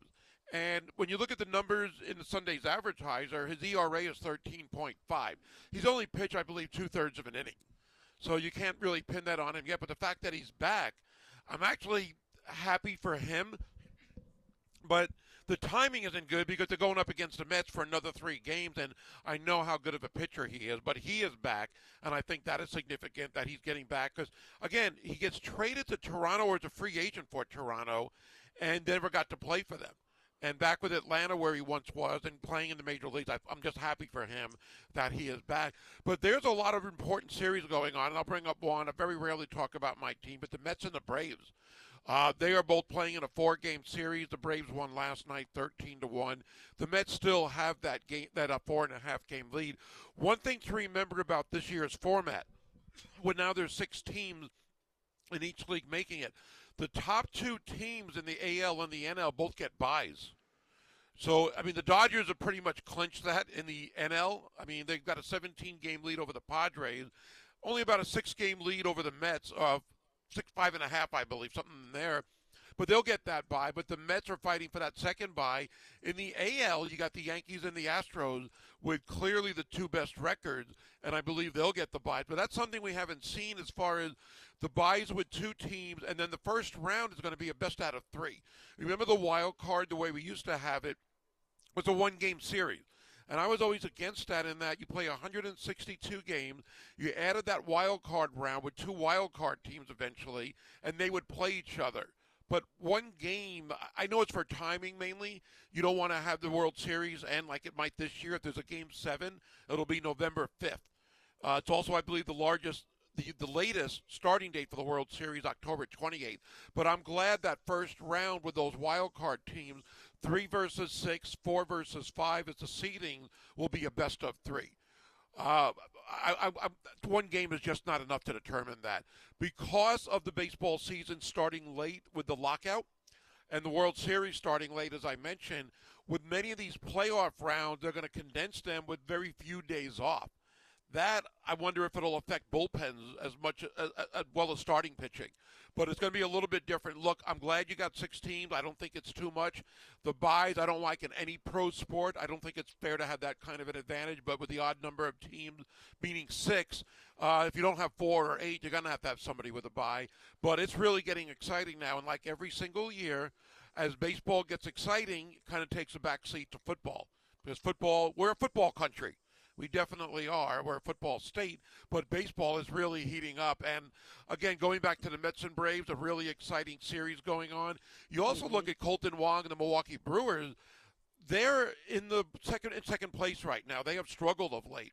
Kolten, by the way, last night was 0 for 2, came in the game as a pinch hitter and stayed in the game. He's batting about 255 now. He's actually getting his batting average higher. It was in the 230 range for most of July. But they are now behind St. Louis. There's- Those two teams have been going back and forth. Both teams will make the playoffs, but it would be a lot different being a wild card team than maybe being a division champion. And St. Louis and Milwaukee are battling it out. But really keeping our eyes on Kolten Wong, and uh, he and Isaiah Kiner Falefa are probably the only two players besides Kirby Yates now advancing to the playoffs this year. Man, watching uh, um, uh, Isaiah Kiner-Falefa, uh, you know, they've had a lot of, you know, this Yankees, Red Sox, and it's a lot of, you know, television coverage. Boy, he's a really good defensive player. Really good. He, I think he won a Gold Glove with he won a Gold Glove with Texas, I believe, last year, if I'm not mistaken. Yeah. But, but he Look at that. that good. Wh- wh- What a what a great, you know, I think that uh, I read an article where he's always been a Yankees fan, something like that, right? Yeah. Growing up. And it's like not only do you get to play for the Yankees, but you get to get out of being a Texas Ranger. they just fired their man. I mean, that's a bad baseball team. And now it's like finally, and it's like what what good is it if you're a, great star player but you're stuck on a team like the Texas Rangers, right? And now you go to the ultimate Yank. And oh, wait, how have the Yankees done? I haven't really been paying attention. They Did get, have get been- back to winning again. No, No, they they've won two of their last ten, so they've lost eight out of ten. But they still got a ten Oh, game gosh. lead over Tampa and Toronto. But they got shut out for the second day in a row. Tampa Wow. uh, yesterday and over the weekend they got shut out by Boston. So they've been struggling. They have been struggling. One thing I really noticed, and I think is really cool with Isaiah, the New York media loves him.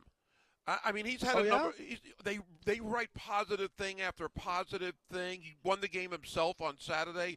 First home run as a Yankee, two run homer and a squeeze bunt in the ninth inning. He run, he drove in all three runs for the Yankees. He's had a couple of games where he's had a miscue or two, and they still write positive things, even though they mention that. They write again. It's everything I've read about him. Pretty much is extremely positive. Fans love him, and uh, he's doing a good job hitting 270 after going one for two last night. Batting remember when he started? eighth. Remember when he started?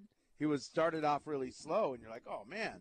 But that it's always tough to be the guy that comes after a legend as well. Remember, he's playing Derek Jeter's position. But he didn't follow. Jeter. I guess. Maybe who followed Jeter then? Oh boy. Was it anybody of note? No, there was like two of them that, that played shortstop. Oh, okay. Uh, So that's good. See, because you always want to, you don't want to be the guy that follows the legend. You want to be the guy that follows the guy that followed the legend, right? It was Yes. tough on Coach Mack. He had to follow June Jones. Not tough on Nick Rolovich, who had to follow Norm Chow, right? exactly. And wait, who came after uh, Coach Mack? Norm Chow? Norm Chow came after Coach Mack, then Rolo, then Todd Graham. That's why it was so. It was. It should have been uh, easier for Norm Chow, but it. You know, remember we celebrated Norm Chow. Man, Norm Chow, we can't believe it. Norm Chow's here. You know that Greg McMackin. and We were only six and seven under McMackin. Norm Chow's here, and then uh, that didn't work out. You were going, whoa! I missed Greg McMackin after a couple of years. Bring back Mac. All right, we're going to talk Little League Baseball with the Honolulu All Stars coach Gerald Oda. That's coming up next here on ESPN Honolulu. One more reminder for today: we got the Big Green Pep Rally coming up. It's Saturday. It starts at four o'clock and goes to ten o'clock, and uh, you know, base all of the athletic, uh, all of the athletes are going to be there from UH, from football to volleyball to tennis. All everyone's going to be down there. All the coaches will be there. The UH band, rainbow dancers, the cheerleaders. Got a live DJ. They got food vendors and food tents and food trucks and admission absolutely free. All the details at biggreenrally.com. But we'll see you if you're a UH fan. You need to be at the Big Green Pep Rally Saturday from ESPN Honolulu.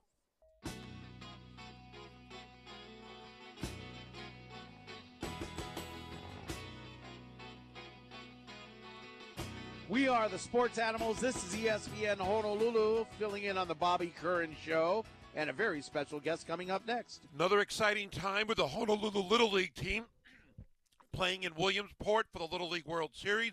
Our coverage starting at 1 p.m. tomorrow on CBS 1500. And we are joined right now by the head coach, Gerald Oda. Gerald, thank you so much for joining us. How do you manage to go to the World Series twice in a four year span? This is just an incredible story by your team. A lot of praying. Ah. you know, we're just very fortunate. Yeah, I mean, for us, I was talking my, uh, amongst my my brother Keith and um, Coach Willis about it after we won the West Regional Tournament. That you know, we, we was thinking back on how fortunate and blessed we are to be going back to the World Series, you know, in such a short amount of time. So definitely, it's a special thing, um, uh, not only for the kids but for the coaches also. You know, we were talking yesterday about financially how tough it is. You find out at the last minute you're going to go to the mainland, and all of a sudden, do you just go into total, you know, a fundraising mode? Yeah, you know, it's you have to plan ahead. Um, thinking that we with the possibility that you know if you can get there. So, and it definitely kicks in high gear once we won. You know, everyone's on the phone trying to you know book flights, and um, obviously it's not. You know, we all hear the stories about how expensive airline tickets are and traveling and. Um, but you know, it's a once in a lifetime thing. So you know, parents make it work, whether it's credit cards, you know, uh, you know, kind of thing. And uh, but yeah, it's a very, it, it, you know, traveling isn't cheap, but um, you know, it's one of those things that we all signed up for. You know, we're given a chance that if we ever had this opportunity to travel to the World Series. A couple of people have reached out and they've asked, like, how can we help? How, where can we send money to? Or is there a way that folks can still help out? You know, first of all, yeah, I really appreciate you know the entire state of Hawaii for getting behind us and supporting us. We do have a GoFundMe page. Um, I think you have to search Honolulu Little League, and the page should show a picture of the team um, on GoFundMe. And deeply appreciate you know the kindness and the generosity of all the people of Hawaii again. You know, Coach, I mentioned how your team went there in 2018, of course, won it all. How do you explain how Hawaii in general, this is the seventh trip to the World Series since 2005. I don't know how many states can say that. What do you attribute that to? You know, I, you know, it's a lot of it is just you know we've been very fortunate that we you know we, because we live in such a great state that we play baseball year round, and it's evident by how many you know baseball player MLB players we have. You know, you're looking all the way back, and I mentioned it before. You're looking all the way back from Wally Yonamine, you know, Lenny Sakata, uh, you know, going Benny Agbayani, Shane Victorino. Of course, we got Isaiah kind of the starting shortstop at the Yankees. Who and I mentioned it, who would have thought about that? You know, 20 years ago that a local boy would be the starting shortstop, and we got you know Kolten Wong, of course, Kurt Suzuki still in it. And I, I, I guess you could attribute it to all. As they would say, what attributed them to getting to the MLBs is they all had somebody coaching baseball, obviously for them that was a great coach. And you know, whether you live on Kauai, the Big Island, or Maui or on Oahu, there is a ton of great coaching. Um, you know, and I'm not just talking high school level, of course. You know, in the high school levels, we got Coach Dunn. Um, you know, you got Keenan Sui, you know, Punahou, and my my my my uh, person I always look up to is Coach uh, George Gusman at St. Louis, and um, I mean Koishigo Kailoa, Mark Kiriyama at Milan. The list goes on and on, and that's not even including um, you know Kaha Wong, you know, on the Big Island. I know he sends a lot of kids, you know, to colleges, you know, through his program and so forth. So definitely, you know, there's a lot of great coaches, and we're very fortunate in the state of Hawaii. And it really did make a difference back when Layton Aliviado, his 2005 team, when they were the first team in Hawaii to win the World Series. You know, like anything, you need something um, proof, you know, to show that hey, you know, we can do this, and you know that, of course, you know, broke that ceiling, I guess, you know, it's saying that hey, we can play good baseball, and, and of course, in 2008 when Timo Donahue had that Waipio team, and they did it, and they won it again, and then you had 2010 and um, uh, Brian Yoshii with the Waipio team, you know, winning the U.S. championship, you know, so very, very fortunate that there's been so much great teams uh, um, um, lately that you know, and it's it just shows that these kids, you know, they're uh, the teams that come before obviously are good examples, and kids start believing that hey, we can do this, you know. And then, sorry to be so long-winded, but I'm, I know when I first started my coaching career, the goal was just win the just go to Western Regional. That was the goal. Hmm. You know, now it's not no longer just go to Western Region. It's it's just go win the World Series. So definitely our expectations have changed. A little more pressure, maybe. We're talking with Honolulu Little League World Series coach Gerald Oda with the Animals on the Bobby Curran Show, ESPN Honolulu. Where are your players primarily from? You know, they're all from they, they either live in the Honolulu School District or go to school in the Honolulu School District. But majority of them all either live from, I guess, in the, the Manoa up to Hawaii Kai side. Majority of them. And then, Oh, okay. Hey, Coach, I'm looking at the GoFundMe page, and there's two different um, Honolulu Little League um, fundraisers there. You It's know what? There should confusing only to be me. one. Yeah, there's only one. And there's one that I'm. A, one is it, it should be run by Melanie Alvaro and Ah, okay. uh, Kawi Okay. Angel. So I don't know who's got the second. The second one is. I'm, I'm glad you told me this, but the second one is not us. Yeah. Okay. And The uh, so it might- and it says want Little League. I thought it was a Cal Ripken thing or something, but it has the Little League logo. It it's the Region Junior Champions, so that's a different age Oh, group. you know it looks like. Yeah, that's the yeah exactly. That's a totally different age group, which we totally support because that's our league also. That's the Mm-hmm. Honolulu Little League Juniors. Um, they're a 14U team. They're in the World Series playing in uh, I think it's Taylor, Michigan, uh, which is the first Mm-hmm. Yes. time you know for us to have you know 14 and under team also. So no, I'm not so, so sorry. Yeah, that's that's their um, team, and then we have our team, which is a 12U side. Right. So if you depending, you can you can donate to both teams, or you can donate to. You can tell one has older kids and one has uh, younger kids. Correct. Yeah. Sorry, I just wanted to I just wanted to make that clear if somebody was going to uh, give money. So, Coach, you're there in Williamsport right now. You've been there before, as we mentioned. How do you prepare your players? What do you tell them about what the expectations are, the atmosphere, and everything involved with this great event? You know, I- you know, for us, like even back in 2018, the first thing is the first part is just to soak it all in. You know, enjoy it. You know, you gotta, you know, it is what it is. You know, the kids they're not, they know ESPN is they're going to be on ESPN. They're going to be on national TV. So what we tell the kids is that you enjoy it, but at the same time, take responsibility in the sense that we're not, you know, we're res- representing the entire state of Hawaii, and it's not about trying to be popular, see how much Instagram followers you have or TikTok you know, uh, views or anything like that. It's more so about you know doing your best so you can help the team and doing your best to represent you know our great state of Hawaii, of course. And you know, um, kids will be kids. Some kids, you know, they're gonna you know it's it's a lot of pressure, of course, but the ones that can really enjoy it, you know, and we always keep telling our kids, don't base, you know, don't base whether our success on whether you know you get a hit, you know, whether you play perfect, um, but base our success on our effort, and that's how we keep stressing to them. Just if we play hard from the first pitch to the last pitch, if we if we have one more run than the other team, great. If we don't, as long as we play hard, then you know no matter what, we're gonna have a great day. You know, the uh, you can catch. We're talking with uh, Coach uh, Gerald Oda. He's the coach of the Honolulu Little League World Series team. Uh, you can catch it on the radio as well tomorrow, 1 p.m. on CBS 1500. There was an article, Coach, in today's Star Advertiser about your team arriving in Williamsport. I understand the team got to meet Mariano Rivera yesterday, which must have been a thrill.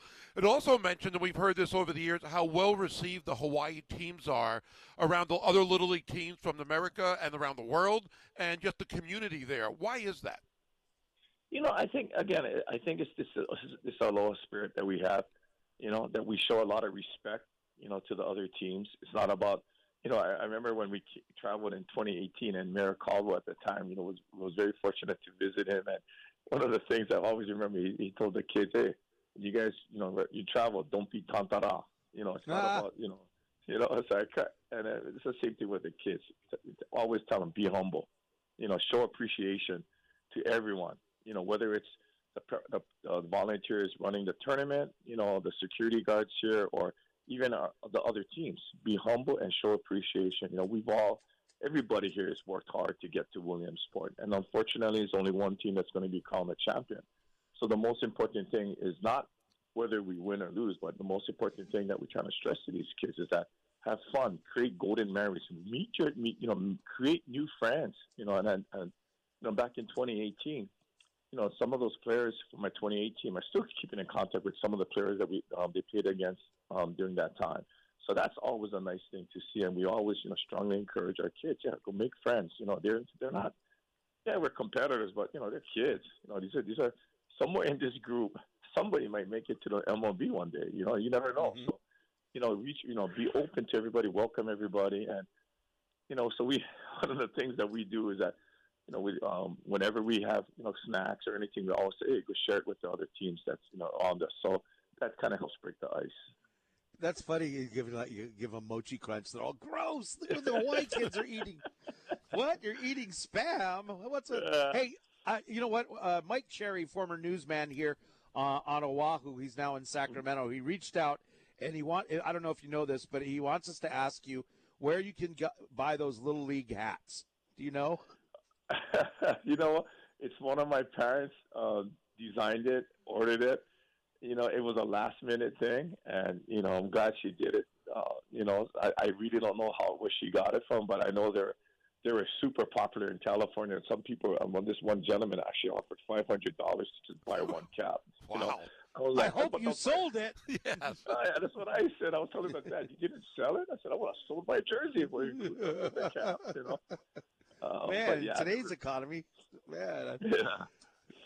think of how many gas uh, tanks of gas that'll get you. I, Uh, I kid you not. Yeah, so it was like they're very cool caps. Yeah, I was very um, happy um, that you know parent design a very well designed hat for the kids, and it, it reflects the, our, our great state of Hawaii with the, uh, the Hawaiian flag on our caps. But of course, now at the when we at World, excuse me, at the World Series, they, our whole uniform changes, of course. So um, we have different caps. But yeah, as far as I wish I could tell you, but I really don't know where she ordered those calves. right on.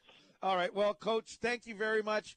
Good luck. And, uh, folks, be tuning in to CBS 1500 for the game tomorrow at 1 o'clock and each game after that. So thanks, Coach. Good Thanks, luck. Coach. Mahalo for all the support. Take care. Thanks. Okay. All right. And uh, hopefully we can talk to him when he comes back. That'll be kind of fun. I didn't want to bring up that um, incidents where one of the kids on one of the other teams fell off a bunk bed. If you haven't heard Yeah. about that, it's so sad. He fell off the top bunk of a bunk bed and he's rushed to the hospital. He, he's in an induced coma.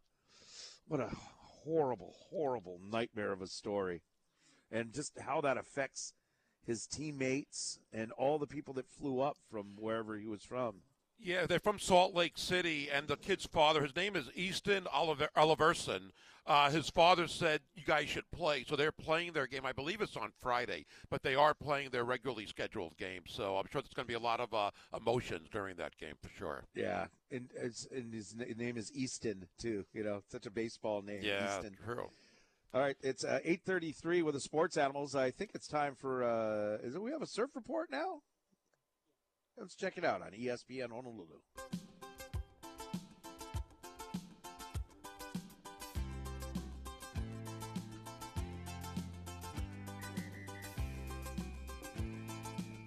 Just 12 days. I lied.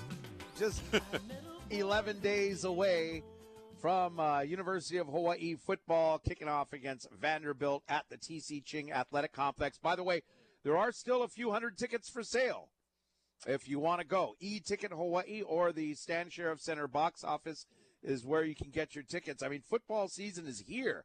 Now, UH and a few other teams open up on what they call week zero. Week one is there's some pretty good games because most of, a lot of times your you know your power schools like Texas A&M is going to uh, play their first game against Sam Houston. I guess they're not called Sam Houston State because that's somebody else. This is just a guy named Sam Houston. He's going to be out there trying his best. 11 on 1.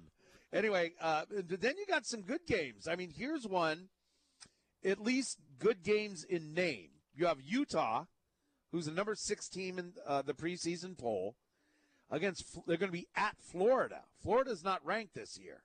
So it's going to be a great win.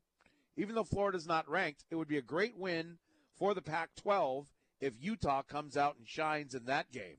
Here's a game that I think a lot of the country is going to be focused on Notre Dame at Ohio State, week number one.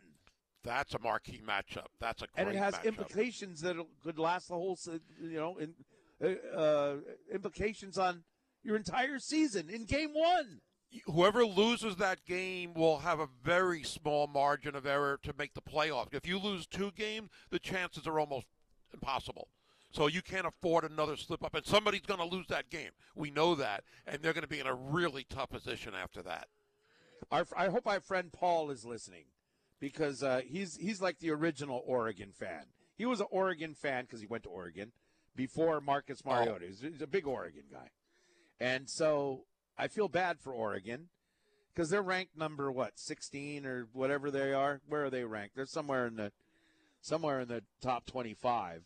But they open up in the Chick Fil A kickoff game in Atlanta against Georgia. So not only it's going to be a Georgia home game. I mean, technically it isn't, but they're it's Right. it's it's the Georgia Bulldogs. I mean, these guys are powerful. I mean, if if Oregon with a new quarterback in Bo Nix, new transfer quarterback, I mean, they've got some growing to do and some chemistry and stuff to work on. And you're going to open up against Georgia? That could really affect their entire season. I don't know if Auburn played Georgia last year, but him being at Auburn maybe gives him a little bit of an edge if there if that's possible because he knows the team. Uh, if they played him, if they did, it that won't matter at all. This schedule was made more than a year in advance, but you know Georgia was going to be good. I just think Oregon probably thought they would be up to the same standard a year or two ago. They're not quite the same. Again, they're ranked 11th right now. They weren't a great team last year. I don't even know if they made it to the Pac-12 championship. The Pac-12 was down. Uh, Utah, I think, is considered a better team than them. But if they pull an upset, wow, that'll make their season right there. If they lose, though, for them, I don't think their season's over because they're not going to go to the playoffs probably anyway, and they still have a great chance for the uh, Pac-12 championship. Oregon. Here's another good game to open up: Cincinnati against Arkansas. Right, A couple of nationally ranked teams there. But this one, and I want to end with this.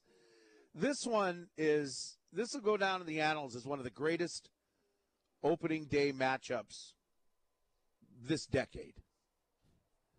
And that would be Miami against Bethune Cookman. I think a lot of people are looking forward to that Bethune Cookman team. I've got the DVR set already, and uh, I Right, can't I- wait for that. th- th- They're so good. People are like, who's better? Is Bethune better or is Cookman better player? So, I mean, it's really, you know, those two great guys against Miami Hurricanes. I can't wait. Okay. Better than Sam Houston.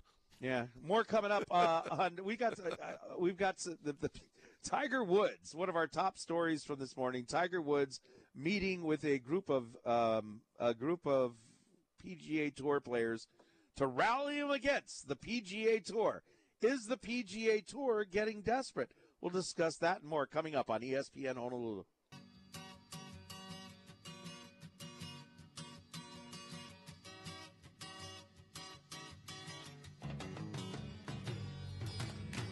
Hey, before we get into that uh, Tiger Woods talk, we're joined now by Tim Johns. He's the president and CEO of Zephyr Insurance. And uh, I did a little research. The 2013 Kama Aina of the Year. Tim Johns back on the show. How are you, Tim? Oh, oh, you had to dig way back in the files to find that. I was Googling because I knew you were the president, but I wanted to make sure that I got it right. You're the president and CEO. I wanted to be proper. And then right there, YouTube video pops up 2013 Yeah. Kama Aina of the Year. Yeah, that was Historic Hawaii Foundation. So yeah, it was a fun day at the uh, night at the Royal, at the Royal on. Hawaiian. So All right. Cool. Well, fo- folks, as we know, our uh, foremost expert in the uh, state on uh, hurricane insurance is uh, Tim Johns, and we're in hurricane season through the end of November now. There have been a few storms in the Central Pacific. Tim, is there anything? What do we need to know when it com- know about when it comes to hurricane insurance? yeah, yeah, you're right. I mean, we've had a few storms, a lot more in the Eastern Pacific than we anticipated. In fact, we're already up to I. There's a little one churning off Mexico right now, Ivette. If you think about it, Iwa was in um, November. That's an I, and Iniki was in September. That's an I. So you know we're kind of a little bit more active. A few of them, not really too many, came into the Central Pacific. But what people need to know about the about insurance is that once a hurricane watch or warning is issued by the Central Pacific Hurricane Center, two things happen. One is their homeowners insurance turns off with regard to wind damage, so they won't cover any damage caused by hurricane winds, and your hurricane policy turns on. So once the um, the Central Hurricane Central Pacific Hurricane Center issues that, then that's what happen, happens. The other thing is there's then a moratorium where you can't go out and buy hurricane insurance. So it's important to make sure that you've got that in place now. If you've got a mortgage, then your mortgage company already or your bank already requires you to have it. But uh, that's what happens is once once a hurricane comes into our area, your homeowner's policy turns off and your hurricane policy turns on, but you can't run out and buy a new hurricane policy. So Very important. Now, say your home does sustain damage uh, to from a hurricane. Do you have any tips on how to file a claim?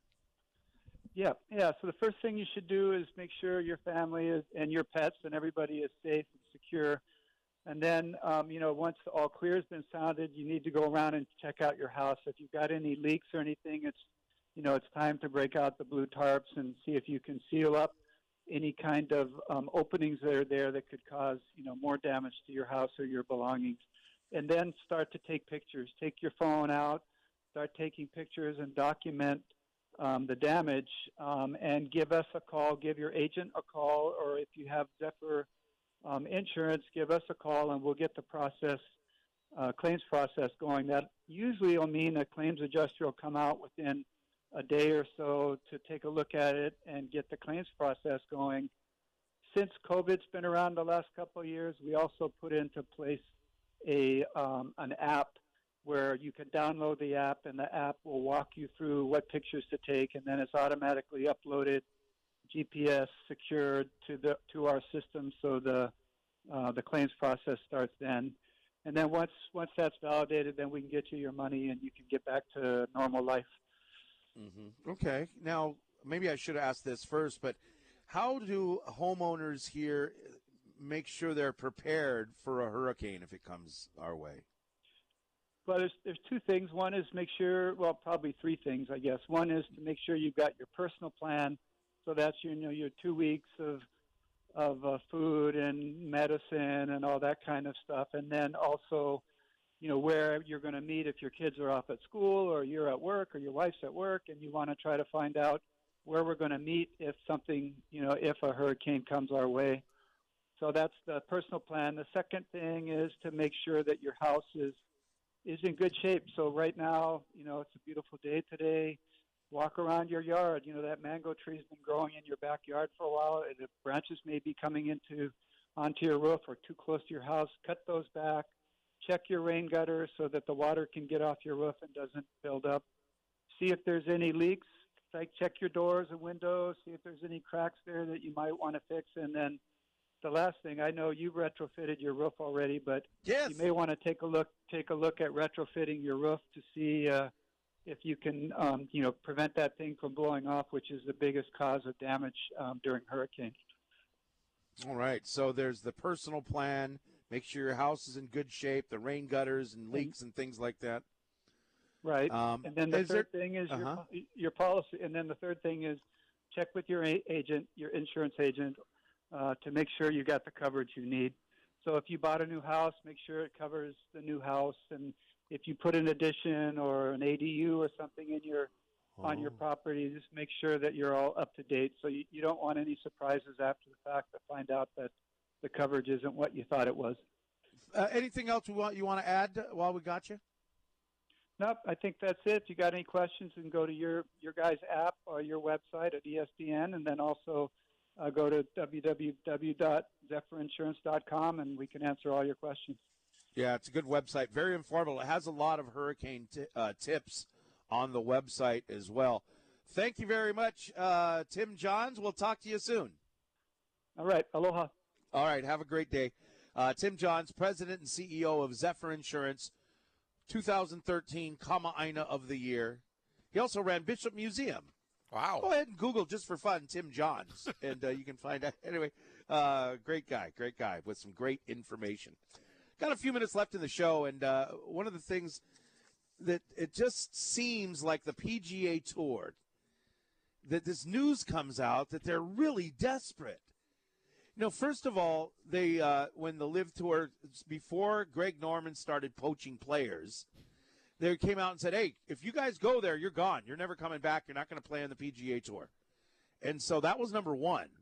Number two, after um, the LIV Tour comes out, and you see how well the golfers are treated and how much more money they make and all of that, the PGA Tour now all of a sudden makes changes to their prize prize purses and other things to try and be more like the LIV Tour. And now you have it's like uh, um, the commissioner Monahan, Jay Monahan's like, "Hey Tiger, can you get over here and talk to the top 20 players? Not talk to everybody. Just talk to the really good players and make sure they don't go. Tell them how great it is here, that how great they have it in the PGA Tour." That's it sounds like they're running scared, and they shouldn't be. I think they are as well, and I'm trying to think of it from those top 20 golfers that are going to be there. Okay, if you're Jordan Spieth, Rory McIlroy, some of the other best players, you don't really need Tiger Woods to try to convince you. But are, do they really think that by Tiger Woods talking to these other golfers, he's going to convince them to change their mind and maybe not go if they were thinking otherwise? What could he say? Is he going to put pressure on them? I think that part of it is even really more fascinating. Is what is Tiger Woods supposed to say to maybe influence these guys to not go there under any circumstances when they might have otherwise? What I mean, I know he's Tiger Woods still that part of it I think is really interesting as far as what he'll say. Is it all, all going to be his words? Are they going to maybe tell him, "Hey, use this perspective a little bit"? That part's really interesting. Yeah, and when you look at the uh, the top, the official world golf rankings, this is not FedEx Cup. It's official world. Go- you have Scotty Scheffler number one, Cameron Smith, who is everybody says is gone uh, to the LIV Tour already. But you got guys, these are guys that are Xander Schauffele and Patrick Cantlay and Jon Rahm and Justin Thomas. These guys are all making huge, huge money. So there's no really no reason. Well, you could make you know generational wealth more by going, but at the same time, you know, Rory, can you picture a day where Rory McIlroy goes to the LIV Tour? No, but I would. I didn't think initially that Bryson DeChambeau or Brooks Koepka would go. I know they're not on the same level as those guys. That didn't seem probable at the time four months ago. Yeah, and, and it doesn't. But I mean, it could be, you know, somebody like Viktor Hovland or Sam Burns. You know, what about Tony Finau? You know, he's a family man. But if, when you're talking, and if you're only talking to the top 20 guys, well, a lot of these guys outside the top 20, like uh, um, Abraham Ancer, uh, Brooks Koepka, these guys are all on the LIV tour anyway. Lu- uh, Louis Oosthuizen, wow, that's funny. Uh, Jason Kokrak, they're all on the LIV tour anyway. I guess that's why they're talking to the top 20 guys. Everyone else is bagged out. All right, that's it for us today. Uh, thank you, Tanner Hayworth. Thanks, Gary. We'll see you tomorrow morning at 6 o'clock. Remember, today at 12 noon, let's talk sports with Kanoa Leahy and Josh Pacheco will catch you at 3 o'clock. This is ESPN Honolulu, 92.7 FM and 1420 AM. Say goodnight, everybody. Good night, everybody.